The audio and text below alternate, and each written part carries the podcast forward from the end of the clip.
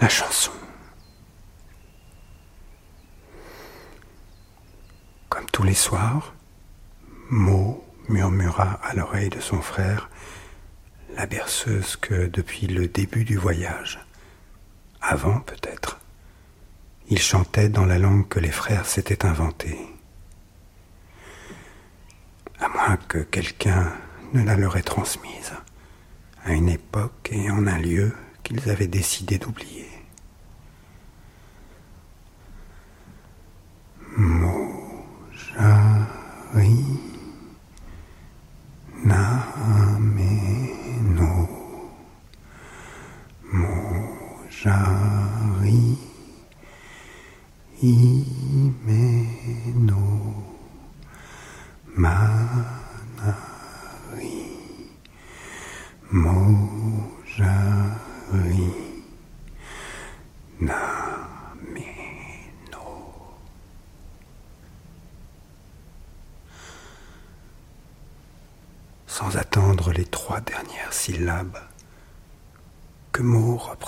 En écho, à voix de plus en plus basse, jusqu'à ce que les sons se confondent avec le souffle tranquille de son frère. Na, me, no. Na, me, no. Na, me, no. Joe s'était recroquevillé en boule, comme font les chats. Il dormait. Autour d'eux, la nuit se peuplait de sons familiers.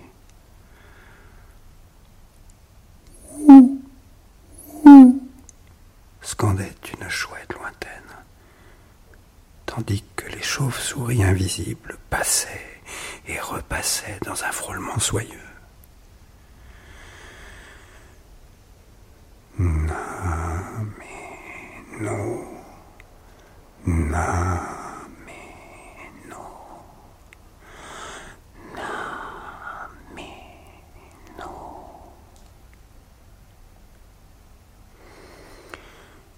Mo étendit ses jambes endolories et il s'allongea, dos tourné à son frère, continuant à surveiller la nuit. Dans cet état propice aux rêveries, il sentit quelque chose d'étrange. Une sensation impalpable, douceâtre, inhabituelle. Une odeur. Pourquoi n'avait-il pas senti avant cette odeur qui se confondait avec la nuit? Sa dernière vision, juste avant de tomber dans le puits du sommeil, fut celle d'une odeur jaune éclaboussant par éclair le noir de la nuit.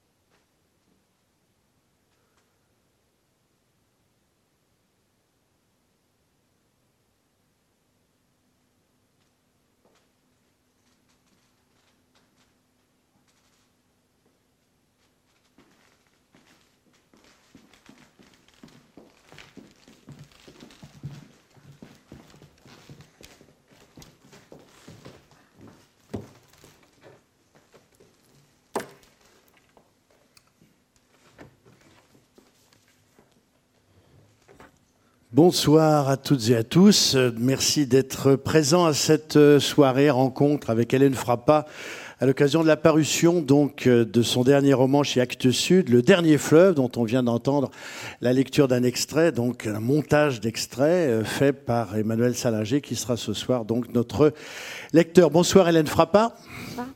Alors, il y a quelques semaines, quelques mois, on était ensemble, ici, au même endroit, mais on parlait de Marie MacLean et on évoquait euh, l'Hélène Frappa, traductrice, euh, historienne euh, de la littérature. Euh, c'est-à-dire quelqu'un qui avait travaillé un texte de l'extérieur, qui avait tenté de passer un texte d'une langue dans une autre, qui avait tenté d'évoquer dans une préface magnifique, d'ailleurs la, la, figure méconnue, inconnue pour les Français de Marie MacLean. Et alors aujourd'hui, c'est une autre Hélène Frappa qu'on va découvrir. La troisième fois, ce sera peut-être l'historienne du cinéma, qui sait, mais en tout cas ce soir, c'est la romancière. Donc à l'occasion de ce dernier fleuve, ce dernier fleuve qui est votre quatrième roman, quatrième texte, à paraître aux éditions Acte Sud, ce qui signale déjà euh, une fidélité et en tout cas une famille d'esprit. Alors cet ouvrage, je ne vais pas le résumer puisque ça fait partie de ces ouvrages que le résumé n'apporte pas grand-chose. Euh, simplement dire qu'il y a Mo et Joe, simplement dire qu'il y a un fleuve, qu'il y a la présence euh, de la nature, de présence singulière, fantastique, mythique, du cosmos, de la nature, de tout cela qui compose une sorte de constellation sensible et, et, mythologique assez, assez unique. Mais on ne va pas le, le raconter, on va simplement euh, essayer d'aller à la rencontre de, ce récit qui n'est pas un récit historique, qui est un récit mythique, intemporel, euh, qui est une sorte de grand conte.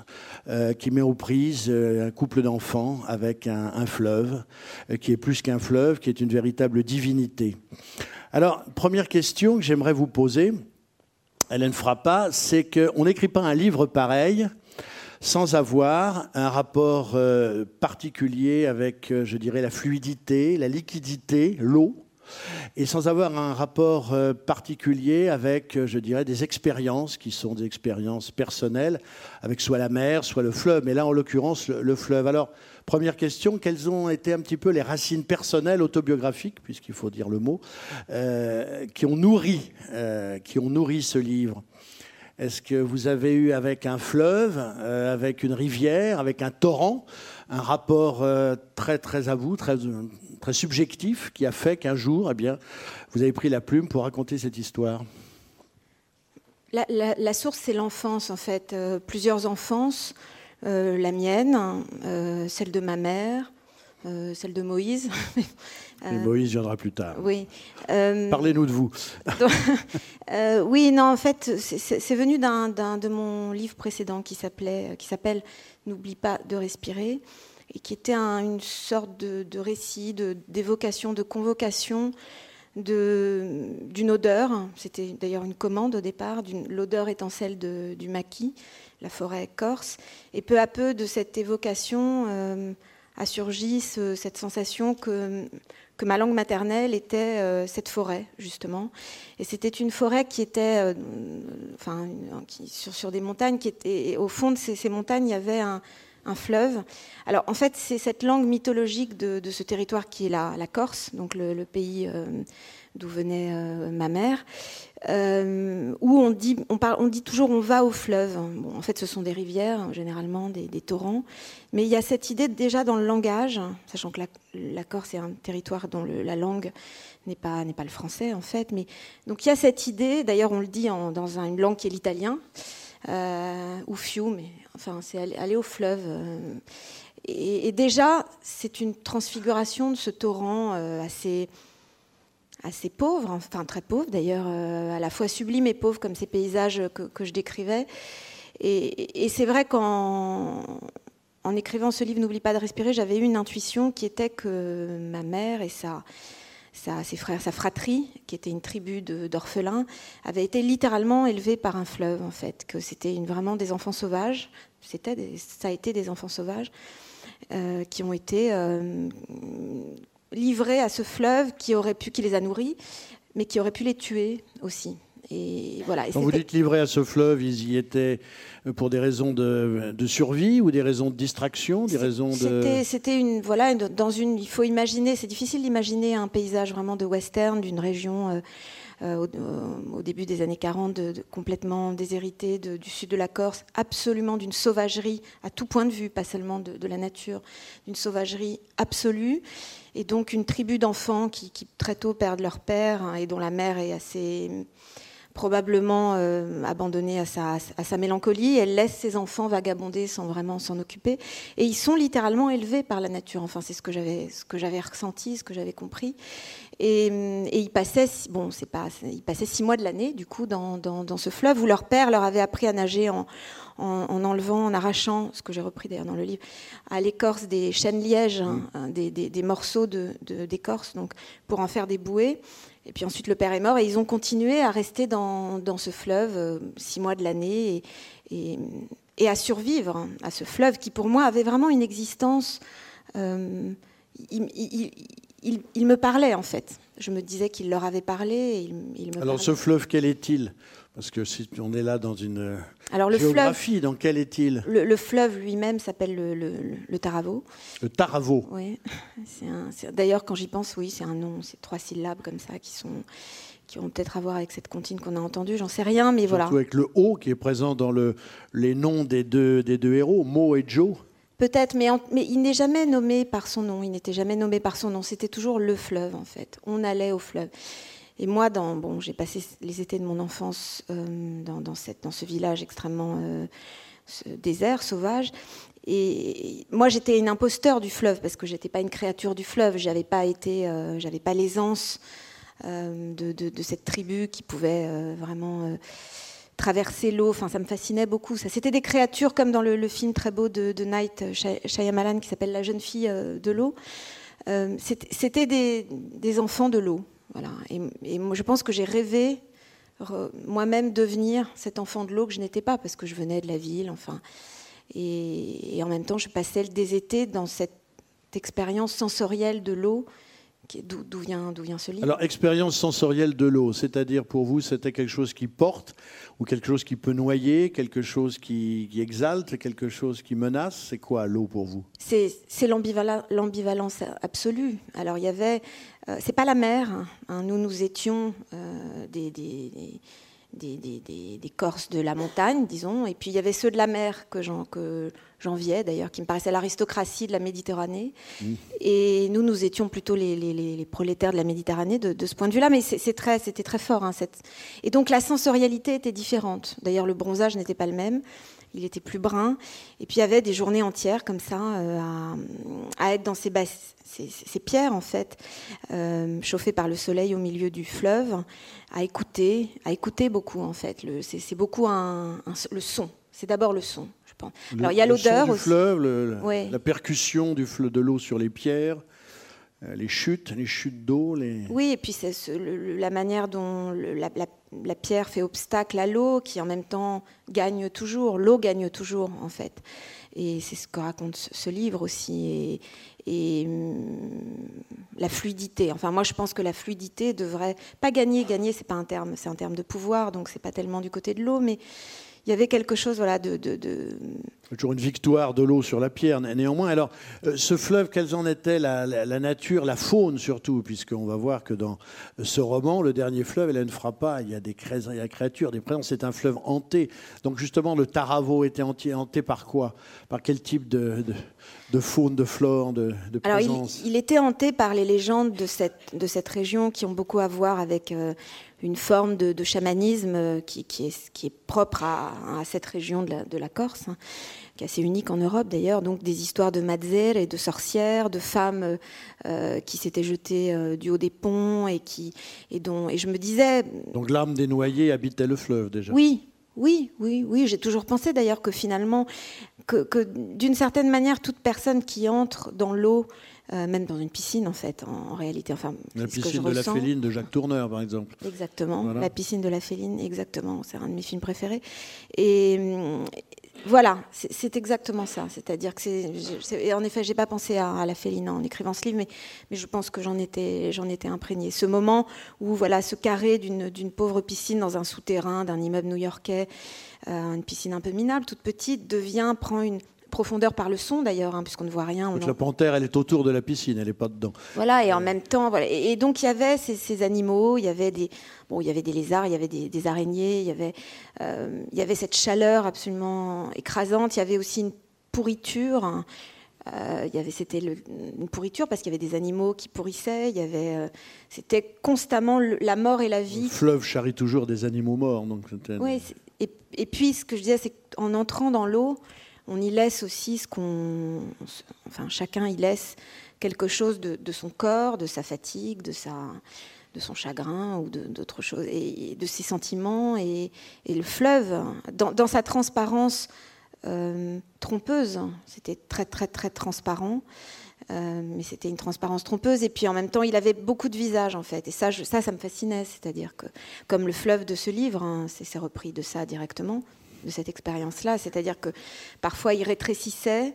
Euh, il devenait comme il y avait comme des canyons. On pouvait plus du tout. le, le, fond devenait très profond, très noir. Parfois, il devenait presque un lac.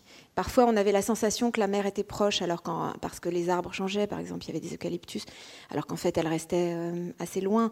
Donc, il était, euh, il avait une voix, en fait. en tout cas, moi, il, me parlait, il me parlait ce fleuve. Et, c'est cette voix, je pense, que j'ai retrouvée, enfin, que, j'avais gardée, mais que j'ai essayé de retrouver. Il a continué à, vous parler donc dans ce, roman qui nous rassemble ce soir. On va écouter un, un second extrait. Euh, on parlait du fleuve comme une présence hantée. Le fleuve est un lieu hanté par l'âme de ceux qui s'y sont jetés pour y mourir, l'âme des animaux morts que le hasard a, a emmené au fil de, son cours euh, par bah, la faune naturelle qui est, dans les profondeurs, entre les pierres, parmi les, algues. Donc il y a tout un peuple du fleuve. Et justement, ce peuple du fleuve, le Taravo, donc ce peuple corse, ce fleuve corse qui réapparaît ce soir, qui, réapparaît comme les fleuves qui, sortent et qui, réapparaissent, donc qui réapparaît ce soir dans, dans, votre roman. On va, on va écouter un premier extrait justement euh, qui explore euh, toute cette dimension mythique et, hanté du fleuve. Un extrait donc qui nous est lu par Emmanuel Sanager, donc de ce dernier fleuve. Un étrange spectacle se découpait entre les pierres décellées. Au milieu du fleuve, du moins est-ce l'image qui se grava en lui, même si la nuit venue, incapable de s'endormir, Mo comprit que toute la scène avait dû se dérouler au bord. Une pieuvre aux mille bras s'agitait. Sa fureur se communiquait au fleuve qui s'animait autour d'elle, à son tour pris de rage, ou tentant à toute force de rejeter hors de ses eaux tranquilles ce corps étranger. La pieuvre, était-ce une araignée, frappait l'eau de ses tentacules, et ses torsions saccadées faisaient voler de longues torsades serpentines qui projetait des nuées de gouttes. La pieuvre éructait. De l'office béant qui lui tenait lieu de bouche, jaillissait, postillonnant, un cri inhumain. Saisi de stupeur, sidéré, Mo ne remarqua pas tout de suite la protubérance au cœur du monstre marin, égaré dans un fleuve où il cherchait à recréer des vagues. La grosseur jurait avec les bras maigres et désarticulés. La grosseur criait. En fait de ventre, la pieuvre tenait serrée contre elle d'une main de fer deux enfants. Joue contre joue, les frères assistèrent au spectacle fascinant qui se déroulait à quelques mètres à peine de la grange. La pieuvre, l'araignée, le monstre se révéla une minuscule femme malingre dont l'interminable chevelure frisée s'enroulait en une myriade de torsades aussi noires et luisantes que des serpents d'eau sur la poitrine dénudée. Dans la cavité de son ventre, la mère avait coincé deux garçons et leur bouche goulue s'emparait de ses seins tombants. À la faveur d'une accalmie provisoire, Mo et Joe discernèrent trois ou quatre petits accrochés aux jambes de leur mère avec l'avidité d'une meute d'enfants loups. Ce qu'ils avaient pris pour un cri était la modulation stridente d'une langue inconnue que la mère jetait en l'air avant que sa portée ne la reprenne en écho avec des inflexions aiguës. Ainsi fondue en un seul corps aux multiples têtes, la mère aux cheveux mêlés d'algues et ses petits dévorants formaient une troupe solidaire d'enfants soldats. L'onde qui roulait en vagues furieuses peu à peu se calma. La tempête s'éloignait. Le grondement du fleuve revenait. Seuls les mains et bras maigres des enfants continuaient à frapper l'eau. Alors la mère Gorgone entoura sa progéniture. Cinq mots avaient compté de ses tentacules musculeux et elle entreprit de les pousser hors de l'eau sans cesser de leur jeter des mots qui, aux oreilles des frères, n'évoquaient au sein du règne animal aucun son répertorié.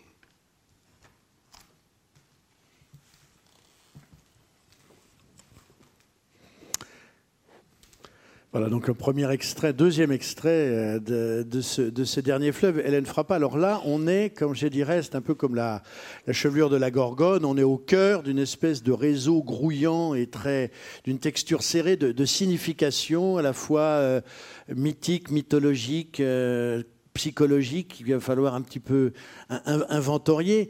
Euh, effectivement, les, deux, héros, les deux protagonistes, qui sont deux enfants qui viennent de nulle part. On les voit un jour surgir à l'horizon comme les héros de western. Je sais que vous aimez le western. Et puis un peu fusionnés au départ. Après, ils se séparent. Il y en a un qui est plus âgé, qui est un peu en tutelle de l'autre. Mais comme toujours dans ces cas-là, on ne sait pas qui, en, qui enseigne l'autre. Donc il y a une espèce de, circulation à la fois de protection, d'enseignement, de, savoir, de sagesse spontanée entre les deux personnages. Et ils vont se trouver confrontés à cette figure du fleuve. Et là, on entend euh, ce qui est la, richesse profonde de l'image du fleuve, parce que pour vous, c'est à la fois déjà une, présence comme un animal. Il y a une profonde euh, animalité, je ne veux pas dire bestialité, mais presque une, beauté animale du fleuve, qui est, présente pendant tout le livre, et puis un mode de rapport permanent euh, qui, qui, est le fleuve, qui va les, en définitive, le vrai, le vrai maître des enfants, ça va être le fleuve. Et donc, on va voir apparaître des figures, on va voir apparaître des métaphores. Et là, en l'occurrence, c'est cette espèce d'image qui apparaît, qui est celle de la Gorgone, comme si le fleuve était une puissance maternelle. Donc, la Gorgone, avec ses, c'est une femme, avec ses enfants, c'est en même temps une sorcière, une puissance magique. Et donc là, c'est la première révélation, je dirais, euh, de la, de la puissance magique du fleuve. Oui, j'aime beaucoup le mot bestialité, en fait. Je, je, le, je le, garderai. Je ne garderai pas le mot psychologie parce que je pense qu'en fait, euh, il y a de la bestialité. Enfin, la bestialité nous dispense de, de, de psychologie, en fait, d'une certaine manière, l'animalité. Et c'est vrai que, bon, c'est une des figures, une des figures. Euh, monstrueuse. Alors moi, dans le mot monstrueux, évidemment, je mets aucun, jugement moral, pas du tout. C'est monstrueux au sens d'une des, d'une des métamorphoses possibles de, du, vivant, euh, aussi bien de, l'humain que, de...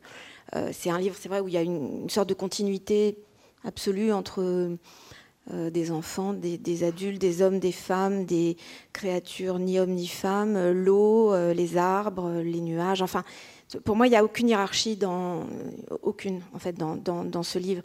Euh, qui est Alors, quand vous dites qu'il n'y a aucune hiérarchie, ça c'est très important parce qu'effectivement, de même qu'il n'y a pas de psychologie, ce qui est vrai, euh, il n'y a pas de hiérarchie au sens où tous les, les, composantes ou tous les éléments de cette espèce de constellation sont tous au même niveau. C'est-à-dire qu'il y a une sorte de symphonie, euh, mais qu'il n'y a pas de hiérarchie au sens où l'homme ne domine pas l'élément, ne domine pas la nature. On va en reparler d'ailleurs tout le monde est un petit peu dans une sorte de concertation permanente. Oui, et tout le monde peut être sujet à des métamorphoses, puisque cette gorgone, qui est une sorte de figuration ou de défiguration dans ce moment-là, on est plus dans la défiguration d'une figure de mère, euh, de maternité fusionnelle monstrueuse, bon, presque à vrai dire comique, je trouve. Moi, ça me fait rire en fait, mais il y a une dimension terrifiante, en tout cas, dans le regard de, des enfants qui voient. Mais en fait, la question, c'est moins ça que que fait cette pieuvre au milieu d'un lac C'est-à-dire que fait cette créature de la mer au milieu de, d'un fleuve, en fait. C'est, et c'est comme ça qu'on, la voit au début. Et puis elle va muter elle-même. Tout le monde mute, en fait, dans, le livre. Presque c'est plus des mutations que le fait de grandir. Euh, en plus, ils n'ont pas trop le temps de grandir. Enfin, ça va vite, donc c'est pas un peu du morphing, des mutations. Et, et à la fin, elle, aura elle sera assez différente, mais elle apparaît, c'est vrai que pour moi, elle apparaissait dans sa langue. Elle est comme un, comme un pays en fait. Elle a ses enfants qui sont bon absolument trop grands pour être allaités. Euh, et, d'ailleurs, c'est voilà, il y a ces seins. Et, voilà, c'était une, vision. De toute façon, c'est un livre que j'ai vraiment écrit en ayant des. Alors certains disent hallucinations. Je, je, suis. Alors justement, j'aimerais qu'on en parle parce que euh, c'est un livre ahistorique, c'est-à-dire qui est dépouillé de toute forme de contextualisation historique et géographique. On est dans un temps qui est un temps avant l'histoire ou après l'histoire. D'ailleurs, pourquoi pas C'est peut-être un livre post-apocalyptique, on ne sait pas. Euh, c'est un temps avec des, c'est un, un, roman, un récit avec des personnages qui ont une pureté euh, bestial, c'est-à-dire mythique, quelque chose comme ça de jeune dieu archaïque. Euh, et donc, par nécessité, à partir du moment où vous ne pouvez pas vous raccrocher à un cadre, à une histoire, à des dates, à des figures, bon, euh, vous êtes obligé de travailler avec votre matière noire, avec votre, vos ressources propres. Et j'aimerais savoir quelle est la part du rêve, quelle est la part de l'hallucination. La part de la terreur, j'imagine que votre enfance vous a légué un, je dirais, un certain un trésor comme ça, un peu inquiétant de, souvenirs et ça, de ressouvenance, comme on dit.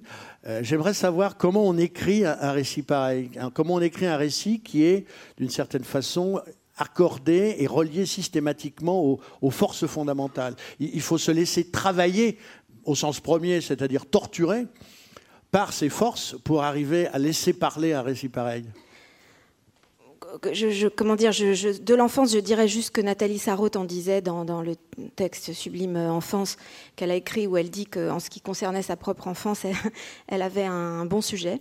Donc je, n'en dirai pas plus. Effectivement, on peut dire que j'avais de mon côté aussi un, un bon sujet, mais ce n'est pas le sujet. Il est, il est, il est dans la grotte, je dirais. C'est la grotte. Chacun a sa grotte, bon, ou sa crypte. Bon. La grotte au dragon. Oui, oui. L'antre, l'antre au dragon, ou la sorcière. Mais oui, là vraiment, c'est un livre, comment dire, qui, euh, qui m'est venu par, euh, par vision. Mais quand le mot vision est un mot finalement assez. Euh, euh, assez faible parce qu'il euh, ne, il ne prend que la vue en compte quand on l'entend en français. Je ne sais pas, il faudrait trouver un terme qui soit quelque chose de beaucoup plus euh, du côté de, du corps, en fait. Possession Oui, pourquoi pas? Oui, oui, oui, oui. Je me souviens d'avoir été très frappée il y a, il y a longtemps. J'étais allée sur un tournage de, Jacques Rivette et il m'avait dit le, le, cinéaste a un corps différent à chaque tournage. Ça m'avait frappée. Je, j'avais ressenti quelque chose. Je peux dire, c'est pareil pour les livres, enfin c'est pareil, on peut dire c'est analogue pour les livres. C'est-à-dire que là, alors, euh, et peut-être on a un corps différent, mais peut-être aussi parce que moi, ce que je ressens, c'est qu'il faut être de plus en plus écrire avec son corps, ne pas du tout écrire avec sa tête, écrire beaucoup avec ses mains, euh, matériellement, je veux dire, dans vraiment euh, ce que c'est que comme un peintre, en quelque sorte, ou comme un sculpteur. Euh, et voilà, donc c'est venu vraiment. Moi, je descendais au bord de ce fleuve qui était bon euh, en, moi, mais qui, ne devait pas être en moi, qui devait être un grand fleuve impersonnel. On a parlé de, ce fleuve corse, mais moi, j'ai mis des années entre ce moment où je me suis souvenu de ce fleuve, ou plutôt où j'ai eu euh, cette intuition que ce fleuve était la clé, d'une certaine manière, était vraiment mon ancêtre, que j'avais comme ancêtre un fleuve, littéralement. Et le moment où j'ai écrit ce livre, des années se sont écoulées où je suis allée vers cette, sensation plus d'un fleuve vraiment impersonnel qui soit tous les fleuves en fait. À un moment, il est question d'un grand fleuve unique. Bon, et peu à peu, il fallait que ce soit ni, que ce soit insituable, en effet, et que euh, ce qui soit situable, ce soit l'expérience sensorielle de, chaque lecteur, euh, que, je, communique euh, par, la seule manière qu'on a évidemment de notre, enfin la seule, elle est, elle est, grande, qui sont ces mots plus ou moins puissants, mais, mais, mais, mais avec lesquels, euh, qui est notre matière quand on écrit. Euh, et par ces, mots-là, et en essayant de faire en sorte que vraiment ce soit le fleuve qui écrive le plus possible, avec une sorte de... Vous laissez traverser par le fleuve Ah oui, oui, oui, oui, oui. Euh, et, par, et par, en effet, son, son... il y a quelque chose, moi qui suis plus du feu, comme personne. Bah, la personne, on s'en fout en même temps, c'est pas tellement la question, mais euh, là, c'était, il y avait quelque chose de bienfaisant, de, vraiment littéralement de se baigner dans ce fleuve en écrivant, euh, et puis d'inquiétant aussi, oui, bien sûr, il fallait se laisser traverser par, euh, par la, la, je sais pas comment comment appeler ça, mais là. Enfin, ce vers quoi nous mène le fleuve, dans, dans c'est quand même c'est le dernier. Il y, a des poétiques particulière à chaque, je dirais, forme de liquidité d'eau, comme ça, d'espace euh, euh, à queue. Euh, la mer a développé une poétique qui est celle des naufrages, qui est celle de la rive, du, de la tempête. il y a une, extraordinaire mythologie de la mer. L'étang, c'est encore autre chose. La créature du lagon noir, vous qui êtes une, amoureuse du cinéma américain, fantastique, l'étrange créature du lagon noir. Le lagon et l'étang, c'est encore les eaux mortes, les eaux qui ne bougent pas et qui recèlent leur profondeur, euh, des créatures singulières. C'est encore une autre poésie. Le, fleuve, c'est ça qui est étrange. Moi, j'ai eu le sentiment en lisant ce livre que vous avez, euh, d'une certaine façon, tenté d'insérer, de mêler toutes les poétiques liées à l'eau dans un seul élément qui est celui du fleuve, puisqu'il a une dimension marine par toutes les fantasmagories qu'il recèle, il a une dimension lacustre et, lagonaire, je ne sais pas comment on dit, ou lagonienne, euh, par justement cette capacité qu'il a d'être possédé par des créatures sombres. Euh, on vient d'en entendre un, un extrait. Et puis, c'est un fleuve, c'est-à-dire que bizarrement, il va d'un point à un autre, même si le vôtre, Hélène Frappa, coule dans les deux sens. C'est pour vous débarrasser du fleuve héraclitéen, toujours un peu pesant. Euh, là, c'est un fleuve, c'est le fleuve ultime, c'est le dernier fleuve, au sens où c'est le fleuve qui récapitule tous les fleuves. Oui, oui, c'est vrai que cet Héraclite m'a vraiment emmerdé au début. J'avais cette phrase que j'avais entendue il y a longtemps quand je faisais de la philosophie, que le, voilà, que le fleuve était l'image du temps, en fait ce qui, est, sans doute, enfin, je veux dire, euh, tous mes respects à, Héraclite, évidemment, mais il y, avait, ceci dit, il a une image que je préfère des enfants qui jouent au dé, bon. Mais ça m'embarrassait parce que ça, faisait peser d'abord une idée et, euh, donc une intention, et je ne crois pas aux intentions du tout. Euh, les idées, je pourrais peut-être y croire, mais pas dans l'écriture. Euh, et à un moment, c'est vrai que je me suis dit, mais, mais j'inventais pour, pour ces, frères se racontent des histoires en permanence. Le récit, finalement, ils sont dans la survie. Ils n'ont rien à manger, ils n'ont même rien à boire au début, ils sont exténués. C'est le point zéro de l'histoire. Il, faut, il, faut, il faut, tout, réinventer. Il faut, il faut commencer, en fait. Il faut que ça commence. Euh, et donc, pour un être vivant, il faut manger au, début. Euh, et, et, et, finalement, ce qui les nourrit, c'est c'est chaque phrase en fait. Chaque phrase euh, fait qu'une phrase de plus fait que leur survie est, un peu, est un peu prolongée. Et puis entre eux, il y a des phrases aussi. Il y a cette chanson. Alors j'avais cette idée qu'ils venait, qu'ils avaient entre eux une langue que j'ai inventée, enfin qui est la langue qu'on a entendue au début de, de, la comptine. Et puis il y a des récits aussi qu'ils se racontent. Et le grand raconte au, petit le, cette, histoire du grand fleuve unique au, début des temps, qui coule dans les deux sens. En effet, je me disais pourquoi pas pourquoi un fleuve ne coulerait pas dans les, dans les deux sens Dès lors que, voilà, donc c'est comme ça que je m'en suis débarrassée d'Héraclite.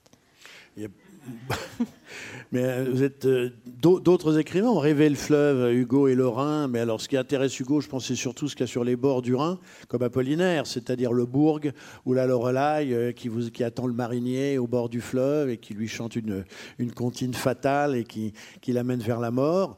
Claudel, c'est le Rhône, le fameux cantique du Rhône, avec cette espèce d'impétuosité taurine qu'a le Rhône de, de, Claudel. Peggy, c'est la Meuse. Châteaubriand en expatrié, c'est le Mississippi. Euh, vous, c'est tous les fleuves. Oui, alors en effet, c'est alors moi mon, mon je sais pas comment l'appeler, mon ami, enfin ça va paraître peut-être prétentieux, mais beau, non, mon ami, moi c'est Apollinaire, enfin mon ami imaginaire, hein, comme les enfants qui ont des amis imaginaires, donc je dis pas ça pour me mettre, euh, mais mais c'est un ami, oui, je peux dire pour moi. Enfin, j'ai décidé, lui, je sais pas s'il est d'accord, mais et, et il n'a fait que qu'écrire liquide, en fait. Voilà, il est, il est là, il est même, on peut dire, si c'est le premier, mais dans, dans ce qu'il a fait, oui, il est le premier à être à couler comme ça. Il y a, il y a beaucoup de, fleuves, et ces fleuves à lui me, me bouleversent. Et c'est vrai que, en fait, c'est un fleuve. D'ailleurs, au bout d'un moment, je m'en sortais pas trop de ce fleuve, donc j'ai commencé à le dessiner. Bon, très mal, mais comme ça sur un long espèce de papyrus. Et en effet, comme vous le dites, j'avais pas trop pensé parce que j'avais pas d'intention, mais il y a un peu tout. Il y a le bras mort. Alors j'étais assez obsédée. Le bras mort. Le bras mort. Ça c'est oui. On appelle ça comme ça. C'est très beau. Hein, cette idée qu'il y a des endroits où euh, alors c'est peut-être d'anciens affluents euh, qui, se perdent. Comme la branche morte, normalement, ça n'est plus irrigué. S'interrompent. C'est une mort prématurée en quelque sorte du fleuve. Alors il y a des bouées. Alors ça fait une sorte de petit étang, euh, mais qui est pas, qui a vraiment un étang un peu un peu pauvre pour le coup, c'est pas le vrai étang. Et en effet, il y a toutes les comment dire, toutes les métamorphoses du, fleuve lui-même mute constamment. Il a, il a des visages en fait, il a des visages, il a des sentiments. D'ailleurs, des fois, les enfants ne le reconnaissent pas. Il change d'odeur aussi parfois, parce qu'au début, il y a cette odeur jaune qui est très forte et qui est, effrayante un peu. Euh, il s'annonce par son odeur en fait, comme c'est la nuit au début. Il existe par son odeur. Et le moment où l'enfant, c'est une bête. Oui, enfin, c'est un vivant, c'est un être. Voilà, c'est ça, c'est un organisme. C'est un oui. Parce que le fleuve a parfois tendance à être présenté comme une puissance d'oubli. Euh, c'est au long du fleuve, on regarde le fleuve couler, donc on s'oublie soi-même, on oublie tout. Il y a une espèce de rêverie comme ça. Euh. Bon, ça c'est une chose, mais vous, au contraire, c'est ça qui m'a fasciné dans le récit, c'est qu'au contraire, ce n'est pas une puissance d'oubli, c'est une espèce de, c'est comme un serpent. Ah oui, gigantesque comme un boa constrictor, ce fleuve. C'est un gigantesque serpent télé télépathique, en fait. Voilà. ça, c'est ce que je voulais. En fait, au début, j'avais même une idée encore presque un peu série, enfin série B, même limite série Z, qui, est restée un peu dans, le texte, hein, qui était, qui était l'idée que tout à l'heure je disais, quand on rentre dans l'eau, euh, on, y laisse toujours quelque chose, et on y, on y gagne aussi quelque chose, mais on y laisse quelque chose généralement ça fatigue. Souvent son chagrin, les gens qui nagent beaucoup. Puis bon, c'est vrai que par exemple dans les piscines, c'est comme une ligne d'écriture en fait, souvent l'eau. Euh, et je me disais, mais imaginons que simplement juste en, trempant son, doigt, juste un, peu de soi qui tombe dans cette eau, il sait tout de nous, un peu comme dans Scanners de, Cronenberg. voilà, il nous, scanne. Et même une feuille, et c'est là où je me suis dit, mais, mais c'est pas seulement les gens qui nagent, c'est aussi par exemple la feuille d'un arbre qui tombe dans l'eau, et il sait toute cette feuille. Ça, ça, a commencé un peu comme ça, en fait. On va écouter un nouvel extrait, on parlait de l'animalité du fleuve, gigantesque organisme vivant et, et, sauvage. On écouter donc un nouvel extrait placé sous le signe du tonnerre.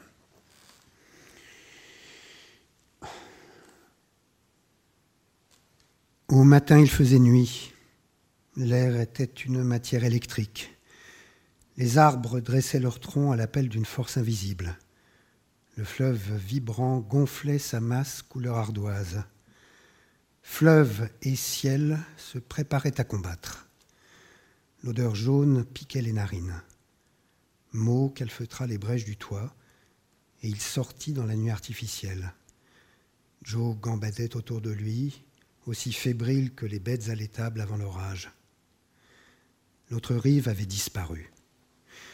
La terre semblait revenue au temps du grand fleuve unique. C'est l'histoire que racontait Mo les nuits de cauchemar, et les frères avaient oublié si la légende était vraie. Dans la nuit des temps, il existait dans le monde un fleuve immense qui coulait dans les deux sens. Et comment on faisait pour nager? Ce matin-là, le fleuve d'avant la séparation avait envahi tout l'espace. Les berges s'écartaient, les aulnes recroquevillaient leurs branches, car le grand fleuve commande à ses rives, et non les racines des arbres que les courants souterrains ont le pouvoir de déterrer. Les jours d'orage, on se protégeait en plongeant. On mettait la tête sous l'eau, la tête, les cheveux, les yeux. Le tonnerre approchait. Quelque part dans la nuit, la maison blanche flottait, spectrale, et la barque de sans nom heurtait les roseaux. Le vent soufflait si fort que les bras de Meaux se soulevèrent tout seuls. L'île de la sorcière, gigantesque forêt à la dérive, arrachée à ses fondations minérales, partirait voguer. Demain, leur territoire serait méconnaissable. Au bord de l'eau, la silhouette accroupie de Joe apparaissait et disparaissait dans la lumière intermittente. Ses bras se dressaient en de brusques mouvements convulsifs. Le frère de Mo se prosternait avant la fin du monde. Alors, la nuit cracha des éclairs mauves. La peau du fleuve, zébrée d'égratignures, se dilatait encore. Dans le flamboiement électrique, des formes élastiques surgissaient de l'eau, ou naissaient-elles des doigts tendus de Joe? Les sculptures liquides s'étirèrent dans le ciel noir, où elles demeurèrent suspendues, luisantes. Au rythme de Joe, qui levait et abaissait les bras, Les créatures gonflaient, dépassant la crête des arbres, avant d'exploser en un jet qui rejoignait le royaume bouillonnant où elles se reformaient aussitôt. C'était fascinant et terrifiant. Immobile, Joe contemplait la puissance du fleuve s'emparer des bras graciles de son frère pour modeler un peuple éphémère. À la lueur des éclairs, Joe rayonnait d'un sourire inhumain qui faisait le tour de sa tête. Le vent s'était calmé. Le tonnerre et la foudre s'éloignaient. Quand le fleuve eut englouti sa dernière créature, une pluie diluvienne s'abattit des nuages dont les contours gris naissaient lentement dans le ciel clair. La nuit d'orage était passée. Sous l'averse tiède, une nouvelle journée commençait. Les rives du fleuve avaient retrouvé leur dimension plus étroite. Les branches fléchies donnaient aux peupliers et aux saules l'air fatigué. La rive d'en face scintillait doucement. Les fleurs sucrées, la terre humide enivraient. Les feuilles lourdes de pluie déversaient leurs gouttes sur un rythme monotone. Le fleuve fumait des vapeurs blanchâtres. Il sembla à Meaux avoir rêvé la communion magique de son petit frère avec le grand fleuve unique qui n'existait pas. Au loin, la maison blanche, la barque et l'île avaient cessé de tanguer.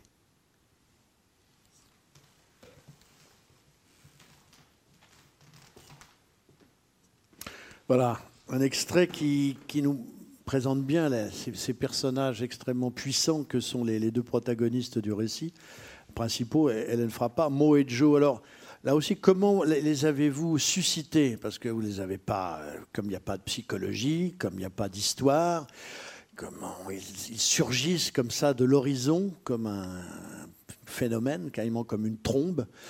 comment là aussi se sont-ils imposés à vous? Parce que leurs mots, déjà, on a beaucoup évoqué en parlant de votre livre, Mojo, euh, qui est un des sortilèges du vaudou, ça nous ramène à la Nouvelle-Orléans, ça nous ramène au Bayou, là aussi où la puissance de l'eau est extrêmement intense. Euh, mots, c'est les mots, les mots, MOT, mots santé. Là aussi, il y a la capacité à l'incantation et au langage. Comment ces personnages se sont-ils imposés à vous? Sans, enfin, par exemple, que mot puisse être mot MOT, que mot MO puisse être mot MOT, je, ne l'ai compris qu'il y a, je sais pas, 15 jours. Enfin, compris, pour autant qu'il y ait quelque chose à comprendre, mais j'ai entendu ça. Et quant à Mojo, euh, j'ai eu ça m'est venu les prénoms de, ces deux frères. Je voulais que ce soit des prénoms d'aucun temps et d'aucun lieu. Euh, et longtemps après avoir pensé à Mo et Joe, soudain je me suis dit mince, il y a Mojo en fait. Et je me suis dit mince parce qu'on va peut-être penser qu'il y a une intentionnalité. J'ai failli changer. Mais en même temps, c'était voilà, ça leur allait, ça leur allait, et c'est comment dirais-je, c'est ce moment aussi du début du langage, donc ce moment où, finalement ces syllabes sont importantes parce que c'est, comment dire... Euh, On est dans la monosyllabe, de même dans la, comptine, la berceuse, euh, qui, est chantée à un moment, on est dans la monosyllabe, donc c'est vraiment au, tout début du langage. Oui, ça a à voir avec c'est difficile parce que vraiment, euh, comment dire, moi je fais pas de plan euh, au sens en, général d'ailleurs, enfin, mais de plan, il euh, n'y a pas de préméditation, il n'y a pas d'intention, surtout pas parce que j'aime pas les intentions en général et, surtout dans l'écriture. Donc c'est vrai que c'était des visions, des hallucinations. Donc j'ai vu, je me suis dit, en même temps c'est assez simple finalement, parce qu'enfin c'est simple, c'est la nature. Donc à un moment il y a un orage, à un moment c'est le matin. Ensuite, le soir arrive, la nuit arrive. Est-ce que le fleuve de nuit est le même que le fleuve de jour? Je me suis dit non, le fleuve de nuit doit être. Est-ce que les, êtres vivants de nuit sont les mêmes que ceux de jour? Non. On est, enfin, il me semble. Moi, je dors pas tellement. Il me semble que la nuit, on n'est pas, on n'est pas le même. Donc, il y a une métamorphose. Mais la métamorphose, elle est constante. Donc, voilà, je, voyais ces, ces, métamorphoses et il fallait qu'ils aient d'une certaine manière tout exploré de ce qu'il y avait à explorer eux. Et puis après, c'est vrai que maintenant, je peux voir qu'il y a des liens aussi avec le livre précédent, N'oublie pas de respirer, où il était question de la langue maternelle, cette langue maternelle qui était celle de ma mère, qui n'était pas le français. cette manière de, comment dire, de, d'avoir été élevée par quelqu'un qui était très mal à l'aise dans la langue française, comme, comme elle le disait elle-même, vraiment très mal à l'aise, qui était à l'aise dans une autre langue que moi je comprenais mais que je ne parlais pas, et qui était encore plus à l'aise dans une langue qui pouvait être faite d'onomatopées. Hein, qui est le cas de, la Corse et de du Corse et de l'italien, qui sont des langues où on peut vraiment faire des conversations entières euh, avec des onomatopées très signifiantes. Euh, je pense que c'est des langues très méditerranéennes, ça, qui ont, qui ont cette. Enfin, il me semble. Euh, et là, en fait, il y a quelque chose de ça, quelque chose d'archaïque, peut-être, d'avant le langage, mais qui en même temps est la source pour chacun, mais je pense pour chaque être humain, pour le coup, c'est pas la Méditerranée, mais du langage. Alors c'est pas du tout écrit comme ça, et en même temps c'est traversé par cette espèce de crépitement, d'une sorte de feu de joie. C'est comme un feu de joie pour moi. C'est comme si on, cassait le langage en petits morceaux et qu'à un moment on mettait feu, le feu. Et, mais c'est pas. Alors il y a une forme de destruction peut-être là-dedans, mais en même temps c'est un feu de joie. Donc ils ont ce rapport-là, euh, qui est un rapport d'avant l'intention, d'avant la pensée, d'avant l'idée, euh, qui est qui est très animal. Et puis le langage, ça sert aussi à se tenir chaud. Enfin, c'est une des fonctions du langage, il me semble. Ça, peut servir aussi à avoir froid. Mais voilà, il y a plein de choses comme ça qui sont très simples, en fait. Qui sont très simples, très organiques. Je ne sais pas si c'est simple, mais en tout cas, c'est très organique. Et que ce livre devait traverser. Parce que c'était traversé à hauteur d'enfant, du point de vue de, de deux enfants. Alors, ce n'est pas écrit comme des enfants. Mais en revanche, le regard doit être toujours, chaque mot doit être le mot juste, avoir la justesse qui serait d'un regard à, hauteur d'enfant. Alors, on a beaucoup évoqué, en parlant de ce roman et de vos deux principaux personnages, Hélène Frappa, donc Mo et Joe, euh, la Robinsonade. Moi, ça me semble une erreur. Euh, parce que ce livre nous offre, j'ai presque envie de dire enfin, euh, une anti-Robinsonade. La Robinsonade, c'est une invention, effectivement, ça, qui, nous vient de Daniel Defoe à l'origine. C'est-à-dire, c'est un homme qui, est lâché sur une île et qui, reconstitue d'une certaine façon son, milieu pour survivre.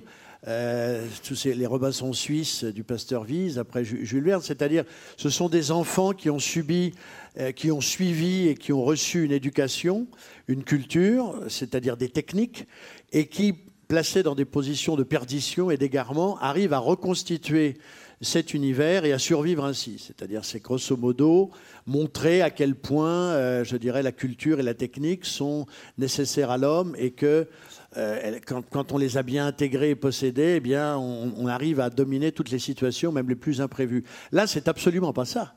C'est le contraire d'une Robinsonade, puisqu'ils ne font appel à aucun bagage antérieur, aucune culture, aucune, euh, aucune éducation, aucune technique. C'est véritablement des esprits euh, des esprits qui sont là, euh, qui sont quand même des êtres humains, donc qui sont tournés vers la survie, mais qui ont des capacités magiques et chamaniques. Là, on vient de l'entendre, là, cet enfant qui dompte, euh, qui, qui, qui, extrait, qui arrive à, avoir avec le fleuve un rapport magique et un rapport chamanique. Donc, c'est une anti-Robinsonade. Oui, alors moi, c'est vrai que je, je, en fait, je m'en fous complètement des Robinsonades. Enfin, je m'en suis rendu compte. À vrai dire, j'avais jamais pensé, mais récemment, quand plusieurs euh, personnes m'ont posé la question, mais alors que, en, gros, de comment situer ce livre par rapport notamment à Robinson Crusoe. Et Robinson Crusoe, je l'ai lu il y a longtemps.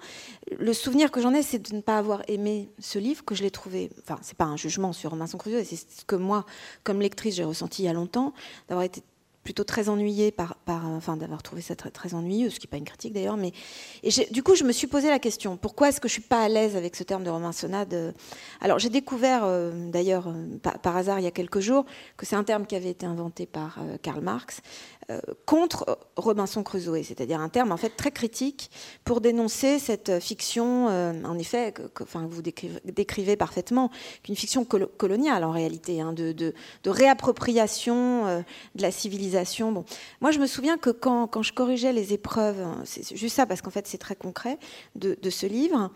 mon éditrice Myriam Anderson, qui est, ici ce soir, m'avait fait des remarques qui étaient toutes très pertinentes. Et il y en avait une dont je me disais bien qu'elle devait être pertinente, mais je, n'arrivais pas à l'habiter, cette remarque.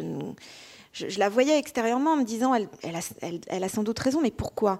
Et alors, c'était qu'avant, dans une, bon, je ne devrais même pas le raconter, mais dans une étape antérieure, c'est le personnage de celle qui s'appelle la Belle Dame dans le livre, qui a aussi un prénom qui s'appelle Dina, elle était désignée, pas tellement souvent, hein, je crois qu'il y avait sept occurrences, mais elle était désignée comme la maîtresse, maîtresse au sens de la maîtresse d'école. Et elle m'avait dit, ça va pas ce mot en fait, ce mot ne va pas. Et à un moment, j'ai compris. J'ai compris qu'en effet, le mot, je sentais qu'il n'allait pas, mais je ne ressentais pas pourquoi il n'allait pas. Et il n'allait pas parce que probablement il était du côté de la Robinsonade, c'est-à-dire il était du côté de la société. En fait, il était du côté de la société. Et c'est un livre qui est même presque un peu asocial, peut-être même antisocial, je ne sais pas, mais ils ne sont pas dans la société. Il y a le monde, mais il n'y a, pas la société. Il y a des personnages. Il y a la nature. Qui ne forment pas une société. il n'y a pas le monde, parce que le monde, c'est une abstraction, je ne sais pas ce que c'est, en fait. Mais il y a la nature, ça, je sais ce que c'est, parce que je ne sais pas ce que c'est, je sens ce que c'est euh, constamment en mutation, la nature. Euh, en revanche, la société, il n'y en a pas. Euh, parce que j'ai pas envie, en fait. J'avais pas envie d'avoir des, visions qui me télé, télétransportent dans, dans, la société, probablement. Donc ce mot maîtresse, voilà, et ça, c'est voilà, quand je parle de peinture ou de sculpture, c'est vraiment ça. Ça n'allait pas, il fallait l'enlever. Quand j'ai compris ça, ça m'a éclairé. Après, il faut pas trop comprendre quand on écrit ce qu'on, à mon avis. Il faut pas comprendre ce qu'on est en train de faire. Sinon, si on comprend, euh, on arrête de le faire. Mais voilà, il y avait quelque chose, euh, en effet, qui était dans l'anti-Robinsonade, parce qu'ils sont pas là pour, euh, pour apprendre au sens au sens d'un système de valeurs qui dirait qu'ils ont fait des progrès, que, mm. qu'ils ont, qu'ils ont dompté, ils, s'en foutent de la propriété. Enfin, quelqu'un m'a fait remarquer ça, je ne l'avais pas fait exprès, mais je m'en suis rendu compte qu'en effet, ils sont pas là pour dire, voilà, ceci est à moi, euh, je mets un, comment dire, des, trucs là pour marquer des, limites, et il y a une grange et je me l'approprie. Il y a une fluidité de ce point de vue-là, c'est-à-dire que... Et puis bon, le fleuve, il va vers la mer aussi, donc eux-mêmes... Eux-mêmes euh, avancent, en fait. Donc, ils ne sont pas dans l'appropriation. Aussi bien, d'ailleurs, des relations entre eux. Il n'y a pas, a pas d'appropriation. Euh, à part peut-être au début cette gorgone, qui est une vision monstrueuse de l'appropriation. Euh, mais c'est un temps, c'est un temps de la gorgone. Elle-même, elle va, elle va muter. D'ailleurs, c'est la grande, je dirais, le, le grand pari gagné euh, la grande difficulté de ce livre, c'est de maintenir ces enfants à un niveau qui soit niveau, je dirais, d'intelligence et d'action, parce qu'il faut quand même réagir et interagir avec un milieu face auquel ils ne sont pas préparés, qu'ils découvrent, et en même temps les maintenir toujours un peu en deçà de la, colonisation, j'en prends le même mot, et de l'appropriation. C'est-à-dire maintenir une espèce d'intelligence de, leur situation euh, sans en faire des, dominateurs et sans en faire des exploitants ça, ça, finalement, c'est assez simple, c'est le, le, jeu, en fait, hein, d'une certaine manière. C'est-à-dire qu'ils sont dans un, dans un territoire, il faut l'explorer. Les, les, les, choses étaient, il n'y a pas besoin d'avoir d'intention, c'est assez simple, il faut l'explorer. Comment on sait, par exemple, combien mesure un fleuve? Bon, je me demandais, sachant qu'ils ne vont pas apprendre les mathématiques, ni. Bon, moi-même, je ne sais pas très bien combien mesure un fleuve. Mais par exemple, je me disais, il, il faut qu'ils le mesurent euh, en faisant des ricochets. Voilà. C'est très important de faire des ricochets quand on est au bord de l'eau. Donc il y a un certain mouvement du poignet que moi je ne connaissais pas, donc je me suis un peu renseignée sur des personnes meilleures que moi en ricochet. Euh, bon, il y a la pêche, évidemment, à laquelle je ne connaissais rien, mais que j'ai dû un peu apprendre. Euh, voilà, donc c'est et ce sont, de, ce sont des jeux. Hein, alors. Et puis après, le, le fleuve, finalement, c'est un territoire familier pour chacun. Il y a toujours une île sur un fleuve, on voit ça dans les films. Moi, je ne suis pas quelqu'un qui voyage tellement, donc bon, j'ai vu un delta de fleuves. Mais pour le reste, j'ai voyagé comme je fais euh, en général dans la vie, c'est-à-dire en allant, en voyant des films. Et dans les films de fleuve, si on les regarde bien, il y a, tout, en fait. Il y a tout le territoire du fleuve, euh, et en particulier, oui, l'île, hein, qui, est, qui est très importante toujours. Alors justement, l'île, ça, c'est une grande découverte, puisque c'est comme un bateau amarré au cœur du fleuve, c'est comme une sorte d'enclave mystérieuse. Là aussi, c'est déterminant, cette île. Là, qui, est vraiment... Il y a des îles sur les lacs, il y en a, sur la mer, c'est encore autre chose. Là, c'est vraiment une part de mystère. Oui, c'était d'abord le, fleuve, comment dire, c'est sa magie, mais c'est aussi toute euh, expérience sensible de, la nature. Simplement, pour le dire très simplement, à chaque fois qu'ils nagent vers l'île, enfin, quand ils, au début ils savent pas nager, mais ils apprennent à nager, euh, chaque rive paraît plus ou moins loin. Enfin, l'île paraît plus ou moins loin, et, il fallait, oui, moi je voulais que cette île soit une sorte de fief avec un personnage. Euh, comment dire, euh, un personnage mythologique, une, sorcière en fait, au sens, au sens des sorcières. Un repère, qui soit une, un territoire autre, que ce soit quelque chose qui, qui, qui ne leur appartienne pas et qui, qui soit l'objet d'une nouvelle découverte. Oui, c'est un territoire absolument magique, cette île. Alors euh, ce rapport au fleuve, on vient d'en apercevoir un aspect qui est l'aspect, je dirais, d'affrontement magique, euh, chamanique. C'est également aussi l'objet d'une découverte et d'un apprentissage, donner un nom aux choses et découvrir le, monde, le monde des choses et également le, monde des mots. On écoute un nouvel extrait donc de, de ce dernier fleuve d'Hélène Frappa.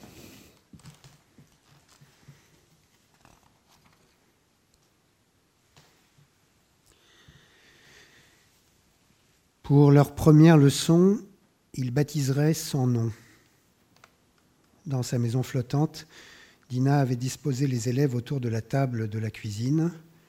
L'enfant inconnu était demeuré dans la grotte où la mère Gorgone cuisinait pour ses petits. Joe se tenait assis droit, l'air sérieux. Sans nom avait accepté de porter un prénom à une condition je veux un nom de poisson. Ils commencèrent par dessiner les créatures aquatiques de leur choix. Joe traça les contours d'animaux gigantesques qui crachaient des cascades. Son nom refusait d'être une baleine. Elle hésitait entre plusieurs poissons dont elle aimait les couleurs, les vertus ou le nom. Sur chaque feuille, Dina écrivit en lettres majuscules Omble, Aspe, Lorette, Sar, Vive. Elle accrocha les dessins au mur entre les fenêtres qui laissaient entrer la lumière du fleuve. L'omble aime l'eau froide, comme moi. L'aspe est le cousin de la carpe, pas très bavarde, comme moi. La lorette aime le fleuve. Le sar nage très bien. La vive est méchante, mais c'est pour se défendre. Et puis j'adore sa crête. Sur le dessin de son nom, le corps orangé de la vive était protégé par une double barrière d'aiguilles qui rappelait la chevelure hirsute de la petite fille. Sa mâchoire ouverte laissait entrevoir une armée d'épées. Elle fait peur, et pas toi. Joe avait reculé sa chaise, comme si la vive allait jaillir de la feuille et le mordre. Il ne faut pas lui marcher dessus, c'est tout. La vive se cachait sous le sable, la piqûre était douloureuse à mourir. Dina entoura Joe de ses bras pour le rassurer. Elle vit au bord de la mer, loin de chez nous. Le temps de la cérémonie était venu. Les enfants s'assirent sur le plancher de la véranda. Mots et sans nom effleuraient l'eau de leurs pieds nus. Ce matin-là, le fleuve rivalisait de clarté avec le ciel. Mo contemplait le visage radieux de Dina, sans savoir qui, du fleuve ou du ciel, illuminait sa peau et ses yeux. Joe s'accroupit pour observer les grands fonds. Sous la surface translucide, des poissons rouges vifs passaient et repassaient près de la maison. Sans nom tendit la main en essayant de caresser leurs écailles fluorescentes. C'est des carassins dorés, ils aiment la compagnie.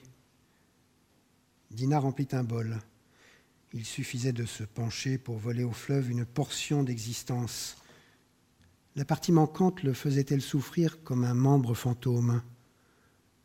Une algue s'accrocha aux parois blanches et lisses du bol que Dina leva au-dessus de la chevelure emmêlée de son nom.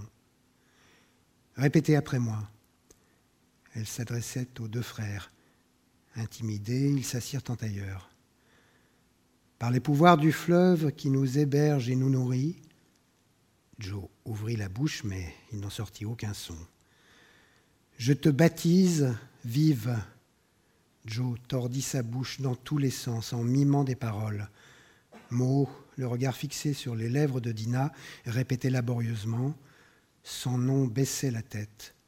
À l'ombre des cheveux noirs, ses joues rougissaient de fierté. Aujourd'hui et demain, que vive soit ton prénom. Dina versa le fleuve sur les boucles de la petite fille, où des gouttes se formèrent aussi étincelantes que des pierres précieuses. L'eau ruissela sur son front et l'arrête de son nez jusqu'à sa bouche, qu'elle ouvrit grand pour la laper. Alors elle se leva d'un bond et sauta de joie. Vive, vive Le bébé, qui avait assisté à la scène, enroulé dans sa couverture, hurla de peur ou de faim.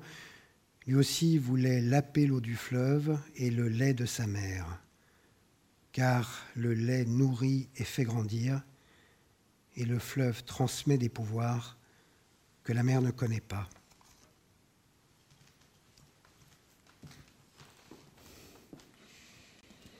Voilà, un autre euh, moment, je dirais, essentiel du dernier fleuve, euh, Hélène Frappa, c'est effectivement, on a, entendu un premier mode de rapport avec le fleuve qui est le rapport magique, l'affrontement chamanique, la capacité de, susciter et de, faire, de brandir les, les puissances euh, cachées à l'intérieur du fleuve le tonnerre, la nuit. Là, on est dans la Genèse. On est dans le moment où le monde, quand même, le, le, à l'aube, à l'aurore, il faut bien que le monde soit nommé pour être.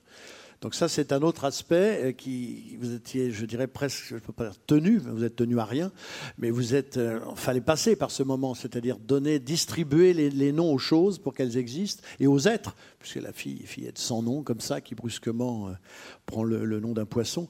Donc là, aussi, c'est important. Il faut éviter là le moment que ce soit un peu trop petite classe, une sorte de, moment pédagogique. Alors là, que, les, auteurs de Robinsonade excellent à nous rendre un peu pesants et laborieux, et là, au contraire, vous en avez fait une, sorte de, cérémonie euh, mythique. Oui, je ne sais pas comment c'est venu cette histoire. Enfin, si, je sais comment c'est venu finalement. Ça vient parce que quand, on, commence à écrire, euh, il faut nommer. Enfin, il faut nommer tout en fait. Mais, cette histoire de la nomination des, personnages, hein, par un écrivain, je veux dire, euh, c'est déjà une histoire assez, assez mystérieuse et, très, originelle, très, importante en fait. C'est-à-dire, il s'y rejoue, je trouve, à chaque dans, dans ce choix du, prénom, il s'y rejoue un, pour quelque chose de démiurgique sans doute, mais, pas seulement, très archaïque. Euh, donc il y avait, et puis il y avait cette, bon, c'est vrai que la première fois que j'ai eu la vision de cette petite fille, elle avait pas de nom, je, enfin je lui envoyais pas, donc euh, je l'ai appelée sans nom. Elle reste assez longtemps euh, avec ce nom, sans nom. et, et en même temps, tout commence, tout commence par le nom, c'est ce que dit, ce que dit Dina, donc il faut lui en, il faut lui en donner un, mais c'est vrai qu'elle est. Ce qui était, je ne sais pas comment c'est venu, mais c'est cet enfant, elle a, c'est sans nom. Euh, elle n'a pas de nom, mais elle a une science encyclopédique des noms, c'est-à-dire elle connaît tous les noms de poissons, elle connaît tout. C'est une vraie créature du fleuve, elle. Et elle va, elle initie d'ailleurs à la pêche euh, ses deux enfants. Euh, et donc, elle, elle ne possède pas de nom, Enfin, je veux dire, elle n'est pas nommée, mais en quelque sorte, elle possède tous les noms puisqu'elle les connaît tous. Euh, voilà, ça c'est, je sais pas pourquoi ça, enfin ça s'est imposé comme ça. Euh, mais c'est vrai que c'est, peut-être c'est un livre qui revient euh, qu'à chaque fois que que je dois répondre à une question, la réponse c'est que ça revient à la source en fait. Tout revient à la, à la source en fait dans, dans, ce livre, donc à la source en effet du, premier mot. Bon, moi j'étais très hantée par, euh, enfin depuis longtemps, je sais pas pourquoi, mais je, euh, par la figure de, Moïse hein, que je trouve. justement, oui, ça c'est. De toute façon, là, là on est dans une sorte d'horizon biblique, puisque les choses existent quand à partir du moment où elles ont reçu un nom, elles sont nommées, ça, d'une certaine façon, ça les, elles s'épanouissent euh, dans la, lumière d'un nom, d'une dénomination. Euh, c'est le cas de la petite fille qui est, heureuse. Cela dit, la vive, c'est un poisson terrible. Si on marcher sur une vive, on. Oui, elle va s'identifier en fait. À partir du moment où elle a un nom, elle devient la vive. Donc elle devient méchante. Bon, en réalité, dans, dans la nature, il n'y a pas vraiment d'intentionnalité. Enfin, chez les hommes, si. Donc elle, elle devient méchante comme ce poisson qui n'est pas méchant, qui se contente de piquer quelqu'un qui, qui, lui marche dessus.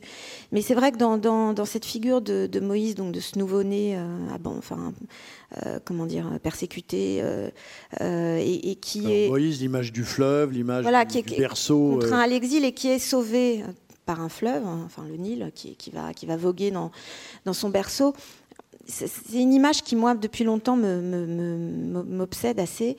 Je, puis c'est un nouveau-né, et, puis c'est vrai que des années après, je ne sais pas pourquoi, j'avais rencontré cette idée que, que, cet enfant, enfin que ce Moïse est, est bègue. Moïse est bègue. Enfin ça c'est comme ça dans. Il, il, est pesant de langue. Comment... Voilà, il est, il, est, pesant de langue, ce qui est extraordinairement beau comme expression parce que ça me fait penser à ce que dit Nathalie Sarraud d'ailleurs dans Enfance. Comment certains mots, euh, il y a des mots qu'elle trouve euh, laids et puis il y a des mots qu'elle n'arrive pas à prononcer comme certains aliments dont on n'aime pas le goût ou qui, ou qui semblent comme des cailloux dans, dans la bouche. Bon, Moïse il a il n'est pas à l'aise dans, la langue, voilà. Et, et, c'est le cas des, écrivains. Finalement, je me disais, j'essayais de me demander pourquoi j'étais tellement obsédée par Moïse. C'est peut-être l'un des premiers écrivains, Moïse, une figure d'écrivain, quelqu'un qui, voilà, il est dans cet élément liquide et il, n'est pas euh, séducteur, séduisant. Enfin, je veux dire par le langage, il n'est pas euh, c'est pas un rhéteur, c'est pas quelqu'un qui va être habile dans la manière de parler, c'est pas quelqu'un qui va vous séduire avec sa manière de parler, etc. Et en même temps, c'est lui. je trouve ça sublime en fait, et enfin très touchant, très très touchant. Cette figure de d'impuissance en fait, euh, voilà comme. Euh, cette, grandeur, on retient la grandeur de Moïse, mais finalement, à l'origine, il y a ce tout petit nouveau-né et cette impuissance à parler, à dire. Voilà. Et je pense que, bon, je dis ça pas comme un. Je suis pas en train de faire un cours sur. Euh, je connais rien à la religion en plus, ce serait une imposture, mais cette figure qui, moi, m'a vraiment euh, beaucoup euh, possédée, je pense qu'elle est là. Voilà. Enfin, j'y ai pensé vraiment au début. J'ai pensé vraiment à Moïse parce que je les voyais comme ça. Sauf qu'ils sont deux. Ils sont deux. Ils sont deux frères. Donc il y a la fratrie, ça introduit tout à fait autre chose. Et, eux-mêmes ont ce, rapport à la langue, voilà, qui est ce qui devrait être celui des, écrivains, c'est-à-dire ne pas être comme un poisson dans l'eau, le contraire en fait. Surtout pas être comme un poisson dans l'eau. Définition du rhéteur. dans le langage, oui. Du sophiste, l'homme qui est comme un poisson dans l'eau, dans la langue. Au contraire, vous, vos personnages, quand ils sont dans l'eau, c'est là où justement ils peuvent plus, ils peuvent plus gigoter, ils peuvent plus faire les malins. Oui, puis trébuche. Et d'ailleurs, il y avait une chose, il y a très longtemps, j'avais rencontré une nageuse, euh, enfin, je veux dire, euh, qui avait, je sais pas quoi, les Jeux Olympiques, enfin, pour une émission de radio. elle m'avait dit un truc que j'ai repris d'ailleurs, que j'avais trouvé incroyablement beau. Je l'avais fait parler du film de Shyamalan, La jeune fille de l'eau. Que quand on, passe sa vie dans l'eau, vraiment sa vie, je veux dire, quand on, est nageur olympique, euh, on, gagne des médailles et tout. du coup, l'eau devient votre élément. Et quand vous sortez de l'eau, euh, littéralement, vous, vous, ne savez plus marcher en fait euh, sur, sur la terre. Vous vous cognez. Et elle me disait, les, voilà, les nageurs, les nageurs professionnels sont couverts de bleu. Voilà, voilà, ça c'est quelque chose qui peut provoquer une, vision, cette idée du corps qui n'est plus adapté à la, terre ferme et qui du coup se, cogne, comme Moïse qui bégaye, hein, qui n'est pas adapté à la soi-disant fluidité de la langue, euh, etc. Vous avez dit une chose que, que j'ai noté, puisque votre fleuve, Hélène Frappa, va dans les deux sens. Euh, découvrir la vérité du, fleuve, c'est aller vers sa source. Euh, et en même temps, on peut dire que le sens du fleuve, c'est d'aller vers son delta, d'aller vers la mer. Et, et c'est peut-être pas le, nœud de contradiction qui est au cœur du récit. C'est qu'en définitive, il faudrait trouver un delta qui ressemble à une source et, une source qui soit qui donne le sentiment d'être la mer, d'être le delta. C'est ça, une espèce de fleuve impossible? Oui, non, sans doute. Sans doute, c'est vrai que la seule chose que je savais, mais parce que tout le monde le sait, c'est que au début, je me suis dit bon, que fait un fleuve? Il va vers la mer. Très bien, donc il va aller vers la mer. Bon, après, en écrivant, donc c'était c'était assez vague quand même, mais il y avait la mer au, loin, à l'horizon. Donc c'est vrai que je suis allée voir un delta, un vrai delta, delta du Rhône, qui a une expérience pour le coup. Euh, absolument. Euh, on a l'impression d'être dans, l'Ancien Testament quand on voit un delta, le partage des eaux. C'est très, euh, c'est très sensoriel, hein, les, couleurs différentes du fleuve et de la mer, c'est le Rhône en l'occurrence. La, température de l'eau qui n'est pas la même, et puis ce moment de fusion, ce que ça provoque comme ça, comme un, truc de peinture hein, incroyable. Euh, et puis le, livre a été rattrapé par ce, à quoi il est difficile d'échapper, qui est le, ce qu'on appelle plus, ou moins la, réalité. La réalité est charriant son lot d'oiseaux de, morts, qui, de disparition d'oiseaux, de disparition de fleuves qui s'évaporent, euh, d'accélération historique, d'une forme d'évaporation de la nature. Euh, ce qui fait que l'accélération elle-même est entrée dans le livre. Je ne l'avais pas prédit, mais elle est entrée euh, à toute vitesse même, et elle a, produit ce dernier fleuve dont on ne sait plus trop à la fin s'il si, arrive même à trouver son delta. Euh, alors on parlait d'animaux, on parlait de poissons, on parle de, toutes les créatures qui sont tapies dans les profondeurs du fleuve, mais il y a également des animaux beaucoup plus familiers, notamment un chien dont on sait qu'il incarne la, la familiarité, la sociabilité. On écoute un extrait donc du dernier fleuve.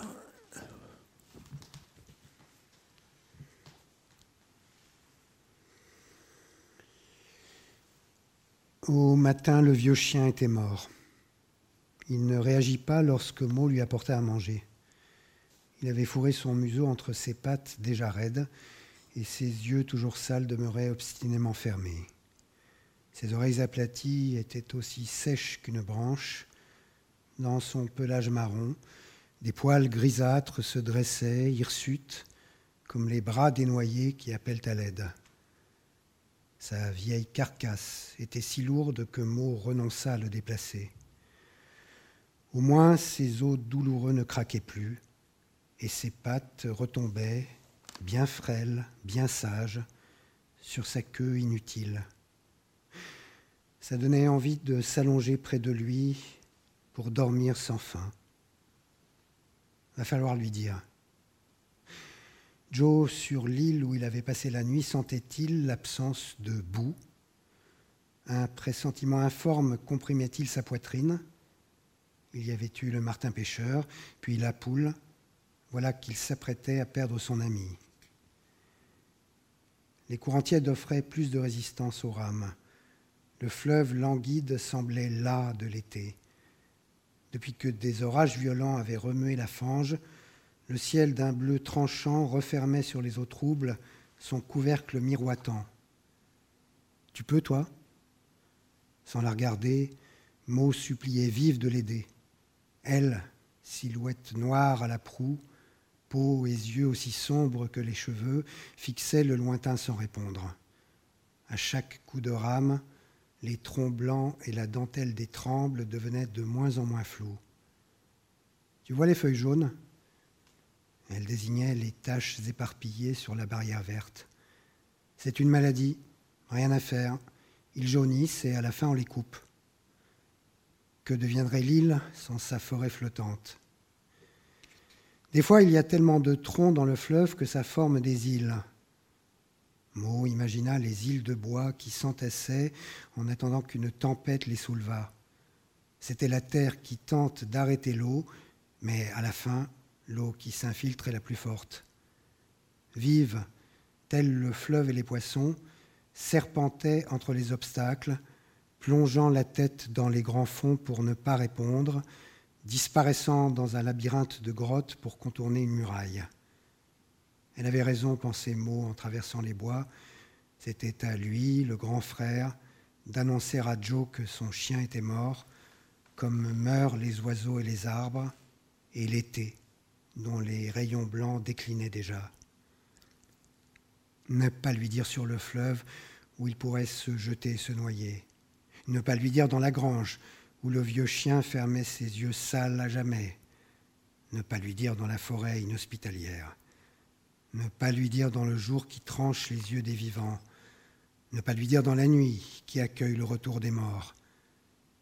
Ne pas lui dire.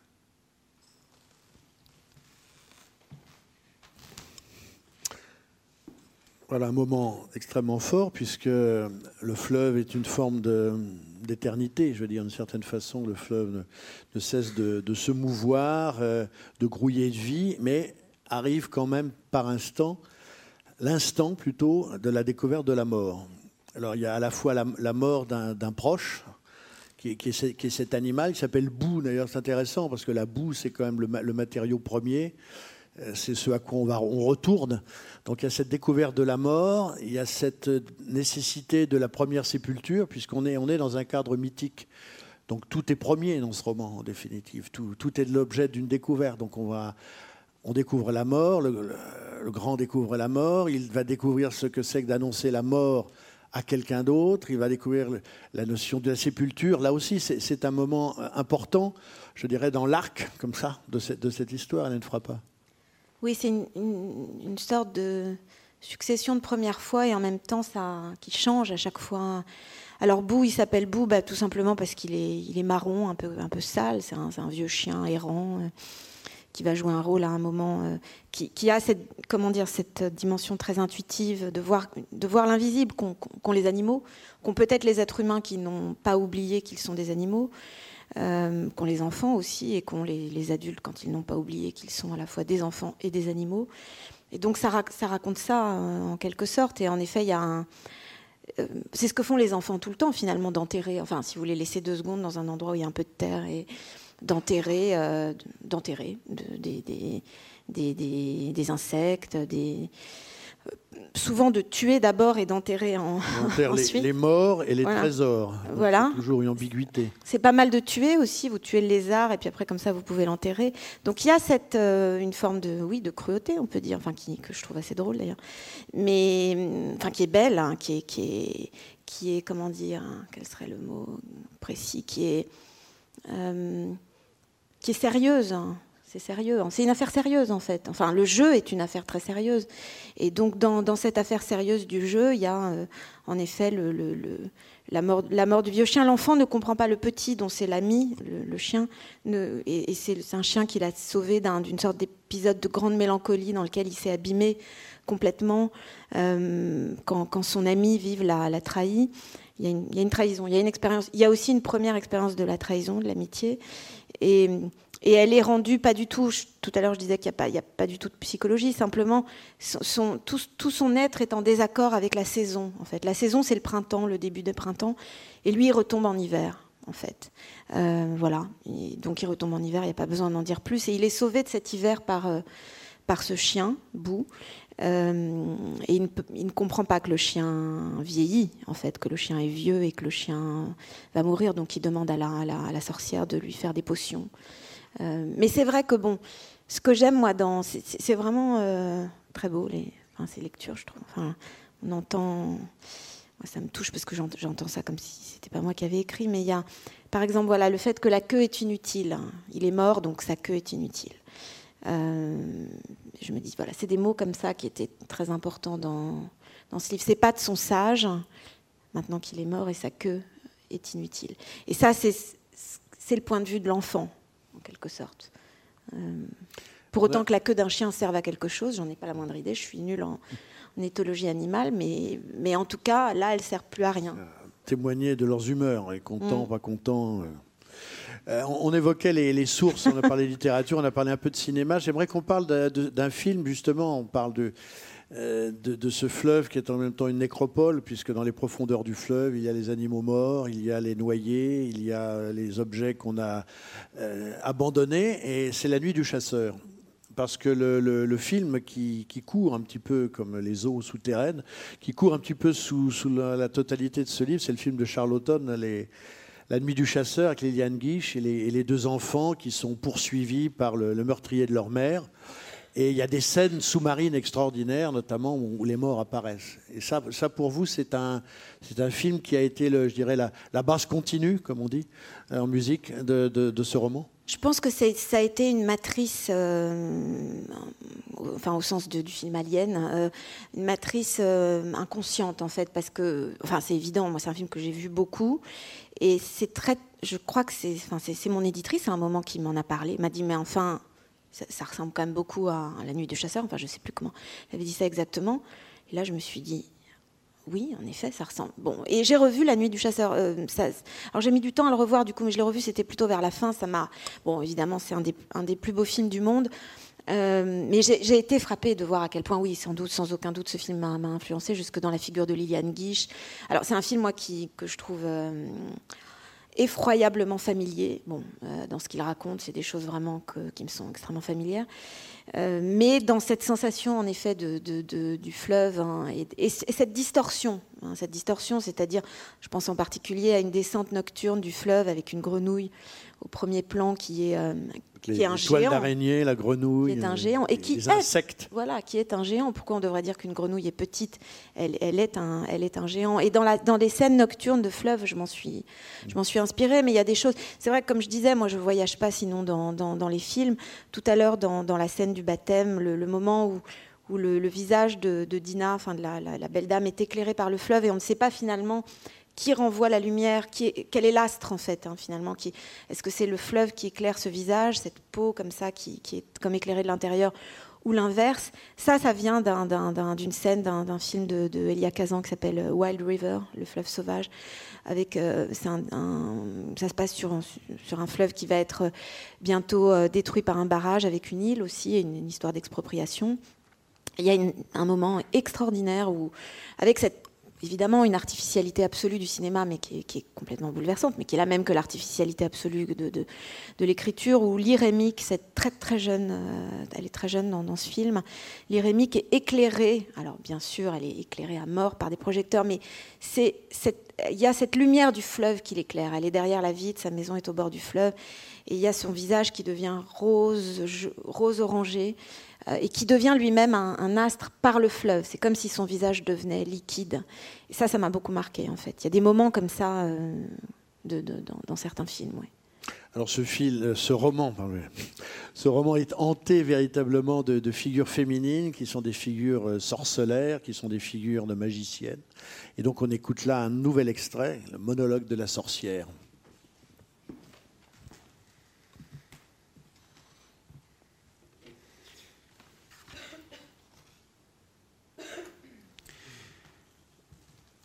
Elle était bien là, assise sur les marches, comme si elle les attendait déjà. Elle avait son regard plein de joie. Jamais il ne lui avait connu l'air défait.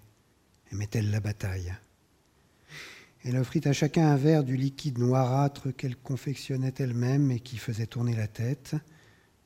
Puis elle parla, et chacun de ses mots sortait de sa bouche avec une traînée de fumée ça transformait l'histoire en brume grisâtre, odorante. Elle s'interrompait souvent pour tousser. Ils reviendront. Faut pas vous en faire pour moi.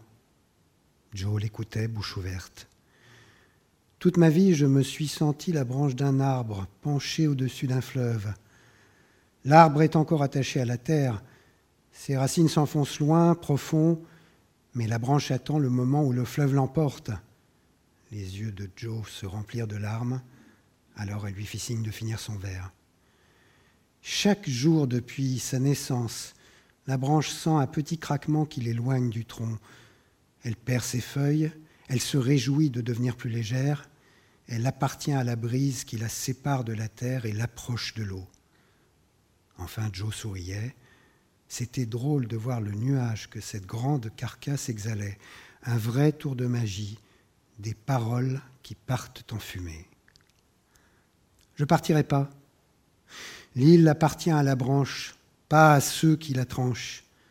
Mo jeta un coup d'œil furtif au sentier de chêne décapité en bordure de la clairière. Vu d'ici, les moignons paraissaient inoffensifs. L'île appartient à personne et personne, c'est moi. C'est ce que je suis et le fleuve le sait. Je suis la branche qu'il charrie, le poisson tapi dans les grands fonds, la feuille qui dévale le courant, le galet qui ricoche et tombe, la vase pleine de vie, la cascade qu'aucun barrage n'arrête. Elle remplit son verre et le but d'une traite. Lui aussi il restera, bien après moi. Il me vengera. Le fleuve me vengera. Chaque fois qu'elle tirait sur sa cigarette, elle la rallumait souvent, les veines à ses tempes palpitaient. C'était un ruisseau gonflé de pluie, une rivière hivernale dilatée. Vous ne le connaissez pas Enfin, toi, un peu peut-être. Elle s'adressait à Vive, qui fumait en crachant une portée de petits nuages ronds. Vous voyez l'eau qui passe, l'eau qui file, et vous croyez qu'elle change. À ce moment, Mo se souvint que son frère ne lui avait pas demandé depuis longtemps à propos du fleuve variable. C'est le même Bien sûr, elle change. La toux la plia en deux. C'est sa couleur en surface, vert, bleu, transparent, opaque, gris cendre, gris ardoise, jaune, rouge, violet. Mais au fond, le fleuve sait tout ce qu'il accumule depuis sa source, depuis la nuit des temps. Joe fronça les sourcils. Depuis l'époque où t'étais pas né. Elle fit un clin d'œil à Joe qui sourit tous ces souvenirs, ces connaissances, tous ces morts, il les sait. Il y eut un long silence durant lequel elle roula une nouvelle cigarette. Mo remarqua les taches brunâtres sur les articulations déformées de ses doigts. Vous croyez parler à votre ami, votre frère? Vous croyez parler tout seul sur la rive déserte près de l'eau qui garde les secrets?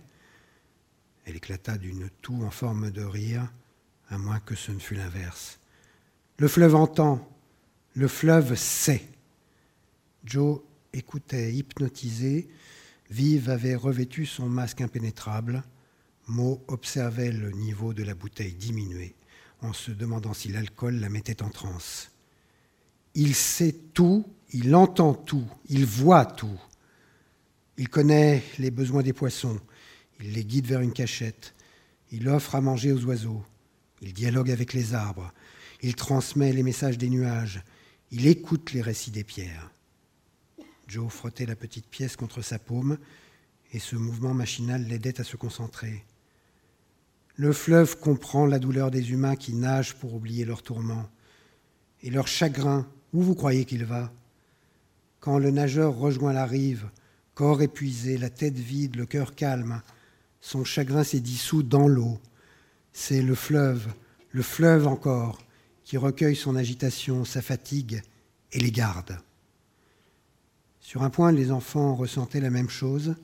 C'était la première fois qu'un adulte leur parlait aussi longtemps. Alors le fleuve bouillonne. Il déborde, il se fâche. Trop de mémoire, de souvenirs. Il se révolte. Trop de secrets qui empoisonnent, de chagrins plus lourds que la vase, trop de pensées, de prières, trop de mots. Mais c'est le fleuve. Il commande. Et ceux qui croient l'arrêter, le posséder, elle défia l'armée de troncs nus au loin. Ils souffriront.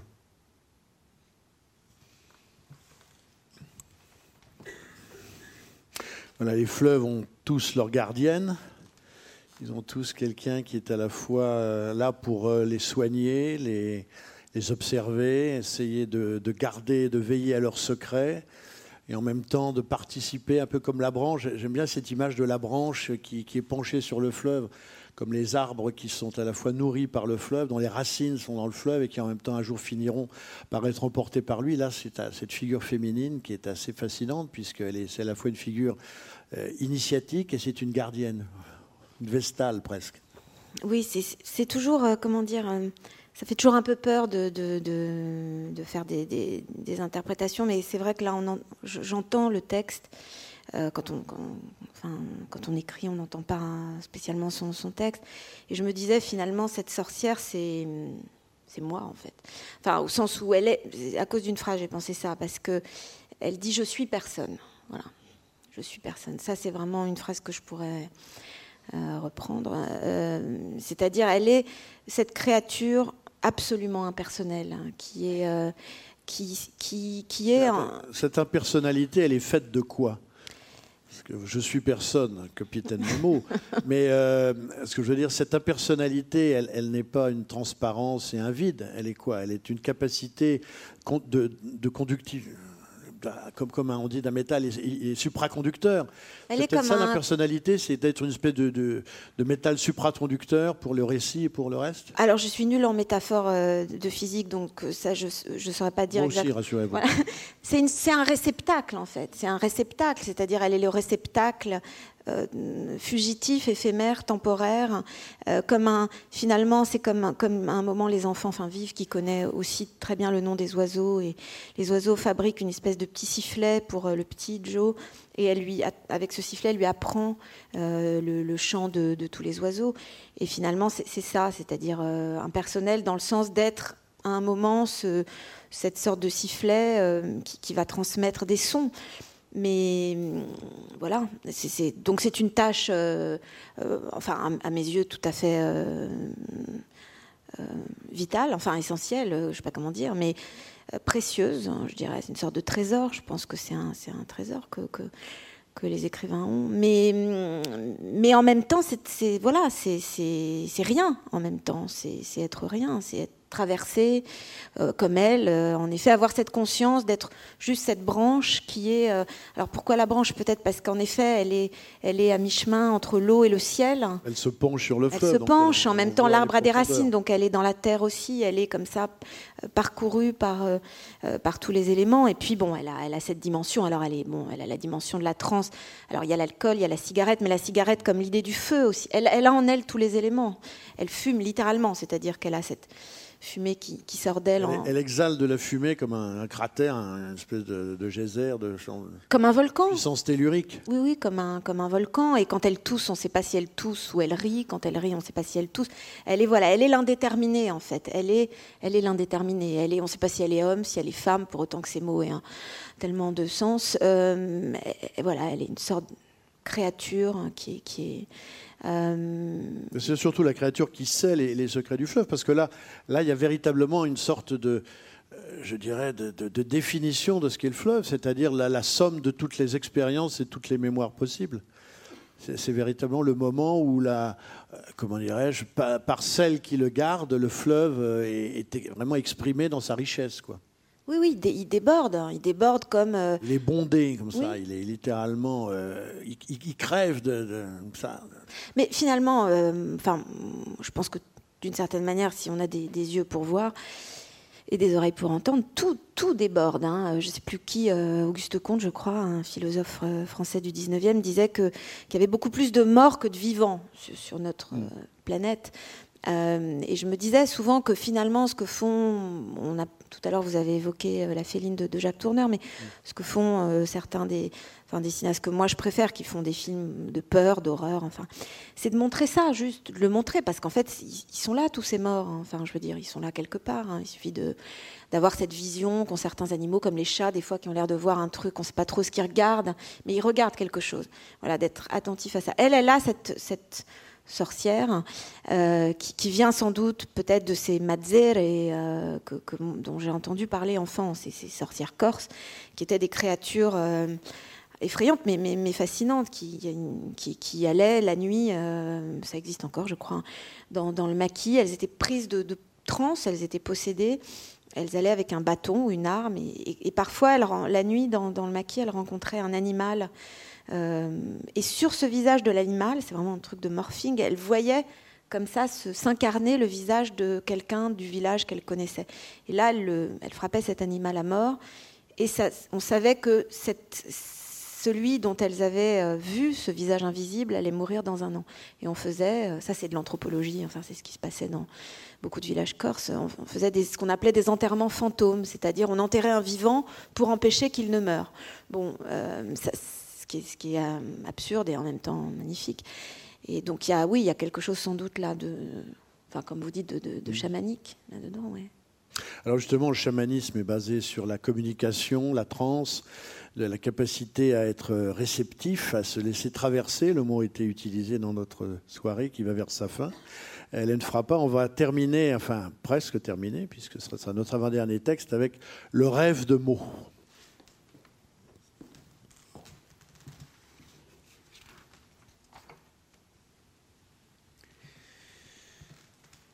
Mo rêva, des formes sortent du fleuve, des silhouettes méconnaissables sous l'enveloppe de glaise. Des humains, des animaux, des arbres, des sentiments. Une armée de chagrin, de joie, de souvenirs, d'espoir. Comment le fleuve contient-il autant de vie sans déborder? Ils émergent des fonds obscurs, ils s'agitent sur la rive en face, elle grouille aussi. Ça fait beaucoup de monde qui se dirige vers la grange. Ça fait des vagues pleines de vases et sous le ciel incertain un flot noir. Et puis la clameur, de plus en plus forte, tandis que les créatures approchent. Le fleuve parle. Mots discernent des bribes de mots, mais sortis de l'eau, les mots se transforment en sons.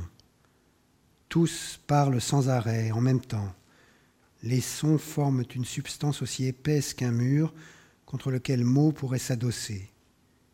Devant la grange, il attend d'être englouti par les formes boueuses qui s'agrègent.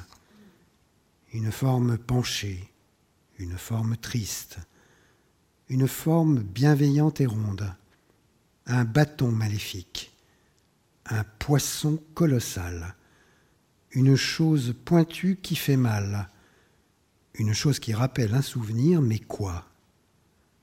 Une chose jolie à regarder, une chose effrayante, dégoûtante.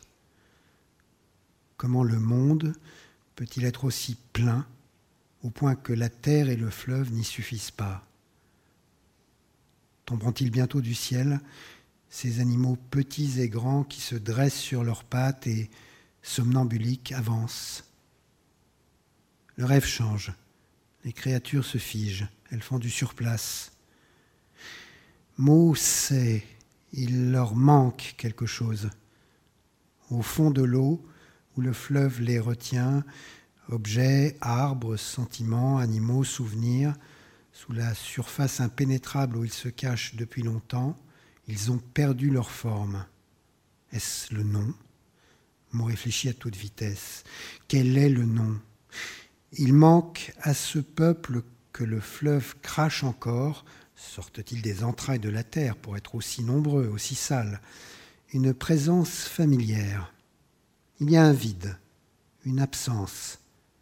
Ils fondent sur lui, ils vont envahir sa place, mais ils ne le voient pas. Ils ne le voient pas. C'est une foule sans yeux, sans regard. Les yeux sont-ils restés au fond du fleuve qui les garde? L'eau boueuse, l'eau brunâtre, l'eau sale, brasse-t-elle des milliards d'yeux à travers lesquels le fleuve voit? Le fleuve voit, le fleuve sait, et le fleuve voit. Il voit, il boit, il sait, le fleuve conserve, donc il donne la vie, il donne la mort, il conserve toute la mémoire du monde, la mémoire des êtres, des matériaux, des, animaux, des objets. Donc c'est véritablement une sorte de figure totale, ce fleuve, Hélène Frappa, euh, qui est susceptible d'être tout. Il coule dans les deux sens, il peut être tout et son contraire, c'est donc une espèce de, figure absolue. Oui, il, nous, il nous contient, il nous contient et comment dire, euh, je pense qu'il, enfin, j'espère qu'il a écrit ce livre. Donc dans ce sens-là, oui. Parce que euh, traditionnellement, le fleuve, c'est, une puissance d'oubli. Euh, on va d'un point à un autre, on se perd, ça va vers la mer, c'est une puissance d'oubli. Et vous, vous en avez fait une puissance de, secret, je veux dire quelque chose qui conserve une espèce de, grande puissance, avec une capacité presque utérine à la fois de, maintenir la vie et de, la conserver, de, qu'elle soit tout le temps là. Euh, c'est une manière assez hérétique de traiter les fleuves. Je, l'ai vu comme un grand, un grand ruban, c'est-à-dire finalement un grand, un grand écran euh, en scope. Quoi. C'est ça que j'ai regardé ça, j'ai regardé ce qui s'y passait. Et, hum, et sur cet écran, comme dans, un film qui m'a énormément, euh, enfin qui a vraiment euh, changé ma vie, je dois dire, qui est le film de, Coppola qui s'appelle Twixt, sur cet écran, euh, des, secrets, des souvenirs sont, projetés, mais qui sont ceux de chacun, pas les miens. Moi, n'a pas d'intérêt. C'est une, comment dire, c'est une membrane, ce fleuve. Hein, et donc, euh, Vous parliez de la peau du fleuve à un moment. Oui. Ce qui renforce cette image d'animalité. C'est-à-dire qu'il y a une surface, mais à l'intérieur, il y a toute une vie organique. Donc c'est un peu ça. Oui, oui, il a une peau. Par moment, il, il a comme la chair de poule. Euh, par moment, il. Euh, et comment dire C'est comme si c'était un peut-être, je sais pas, comme le, la, la, peau d'âne dans peau d'âne, quand quelque chose qu'on met sur soi comme ça et que chaque lecteur met sur soi, et, et, après il, se passe plein de, plein de métamorphoses en fait. Il faut, oui, il faut, il faut s'y plonger littéralement. C'est assez simple en fait. Immersion, comme on dit. Hum. Euh, j'aimerais qu'on termine en parlant du titre, c'est un titre un peu mystérieux. Euh, le dernier fleuve, c'est quoi le, dernier fleuve, ça veut dire le, fleuve ultime, le fleuve qui récapitule tous les fleuves euh, Ou est-ce que c'est le, la dernière possibilité du, qui est un fleuve Je veux dire, qu'est-ce que c'est C'est le, j'avais pas de titre en fait pendant. Après celui-là, il y en a plus d'autres ou au contraire, il les récapitule tous ben, J'ai écrit longtemps sans avoir de, titre ou en ayant des titres qui n'étaient pas satisfaisants, même certains étaient en anglais. Enfin, c'était pas, j'avais pas du tout le titre jusqu'à ce que vers vraiment la fin, euh, un mois avant de, finir, c'est venu vraiment, ça s'est imposé en fait un matin où j'écoutais très tôt la radio et où j'ai entendu euh, qu'il y avait des extinctions d'espèces. enfin voilà. J'ai entendu ça, enfin j'ai entendu ça, à vrai dire, euh, j'ai eu un sentiment euh, vraiment apocalyptique, littéralement. Enfin, littéralement, je ne sais pas, parce que sinon j'aurais été foudroyée, mais, j'ai eu un certain sentiment apocalyptique. Euh, et puis après, je suis sortie, j'ai pris le métro, et, voilà. Et là, je me suis dit, c'est venu. Le dernier fleuve, je me suis dit, mais c'est évident que c'est le dernier fleuve, en fait. Parce qu'il y aura, enfin, je ne peux pas jouer les prophètes comme dans La nuit du chasseur, mais, il, y, aura, un dernier fleuve. Parce que les, mers disparaissent, les mers s'assèchent, euh, les fleuves aussi s'assèchent. Est-ce que c'est cette idée aussi qu'il y aura une extinction de la mémoire? Que par l'extinction du fleuve, il y aura l'assèchement du fleuve, il y aura une extinction de la mémoire, puisque comme le, fleuve contient tout, toute la mémoire, tout, ce, il charrie tout, ce qu'ont vécu les hommes. Si le fleuve s'assèche, s'il se, défait, eh bien en définitive la mémoire disparaît et ceux qui la portent. En fait, l'idée, enfin, le, titre m'est venu et, juste j'ai trouvé ça beau. En fait, je trouvais ça beau comme titre, le dernier fleuve.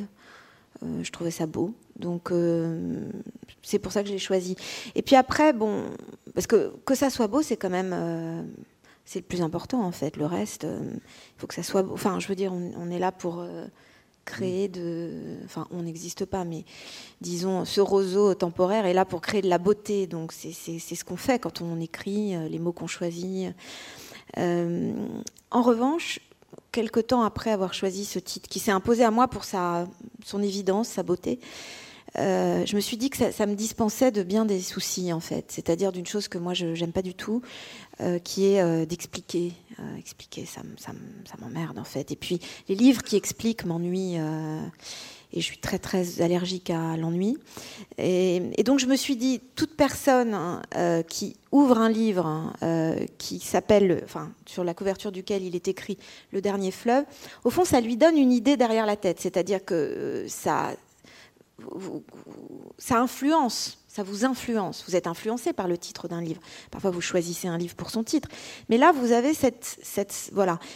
Donc, ça m'a dispensé de beaucoup d'explications que je n'avais d'ailleurs pas du tout l'intention de faire, mais parce que j'aurais été bien en peine, ne, connaissant pas moi-même.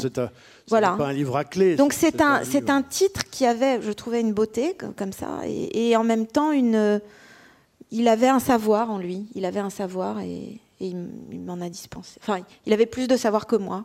Il était en avance. Les livres sont en avance sur leurs auteurs, ça c'est sûr et certain.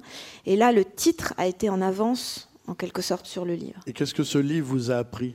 Parce que comme, comme le fleuve apprend aux enfants énormément de choses, qu'est-ce que, que ce, ce, livre vous a appris sur... Euh, euh il m'a peut-être dit ce que je savais déjà, mais maintenant je le, je, je vais pas dire que je le revendique, mais c'est-à-dire que vraiment, je, Enfin, comment dire, j'ai pensé longtemps que le, monde s'opposait entre prose et poésie. Enfin, je ne parle pas de la poésie au sens de la poésie, ni de la prose au sens du roman, mais là, je me suis vraiment dit que, qu'il fallait être liquide, quoi, vraiment. Que c'était la forme d'art qui, moi, m'intéresse. C'est pas que ça m'intéresse, mais c'est la mienne, en fait. Et que, voilà, c'est celle-là.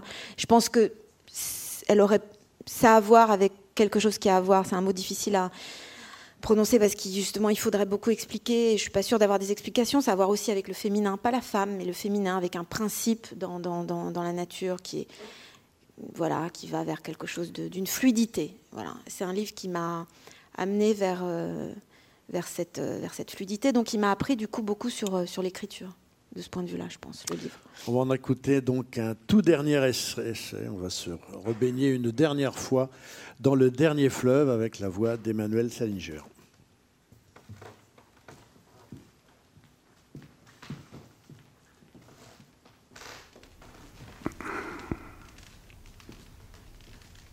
Joe se redressa.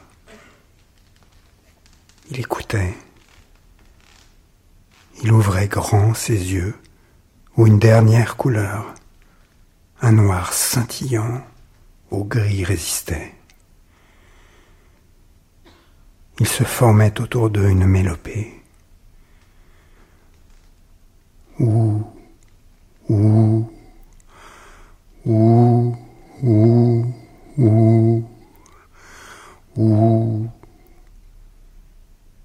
Oui, oui.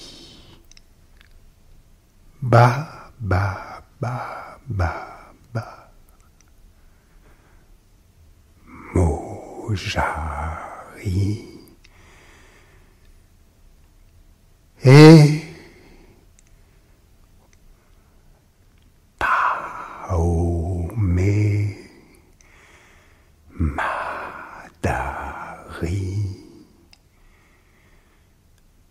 Hibou, un courlis cendré, un bébé, une berceuse, une source sulfureuse, un poème, et la pluie, la brise dans les arbres, le tumulte des cascades, et autant de sons qu'il y eut d'êtres vivants, et qu'il existait désormais de vagues.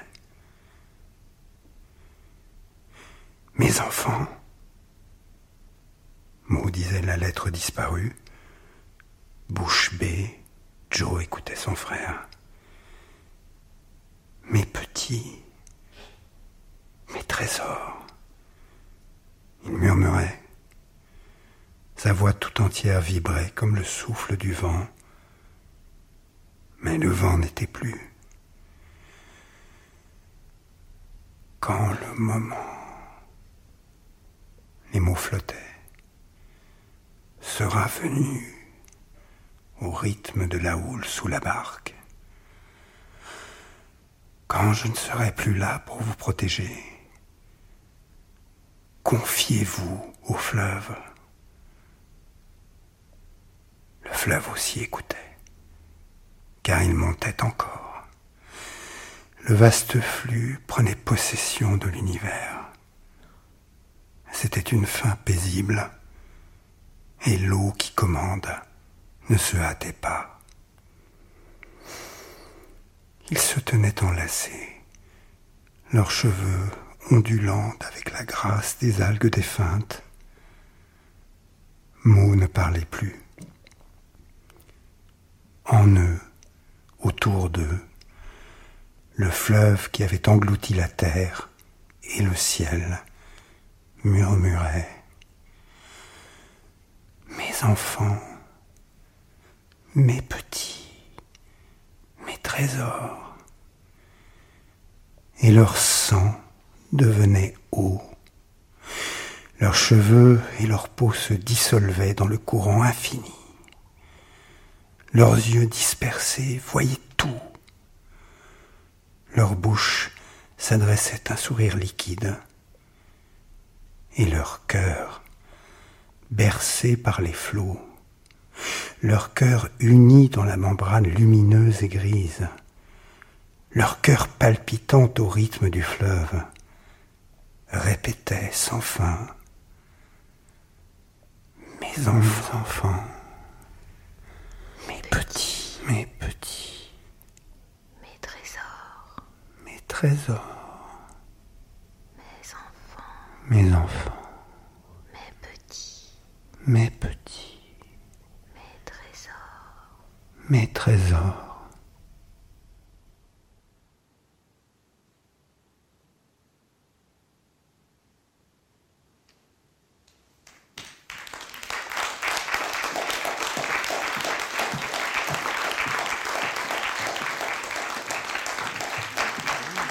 Voilà, merci d'avoir été présent ce soir à Maison de la Poésie. On remercie d'ailleurs toute l'équipe de la Maison de la Poésie, Bernard Laniel, Emmanuel Salinger pour sa lecture et Hélène Frappa, bien sûr, le dernier fleuve.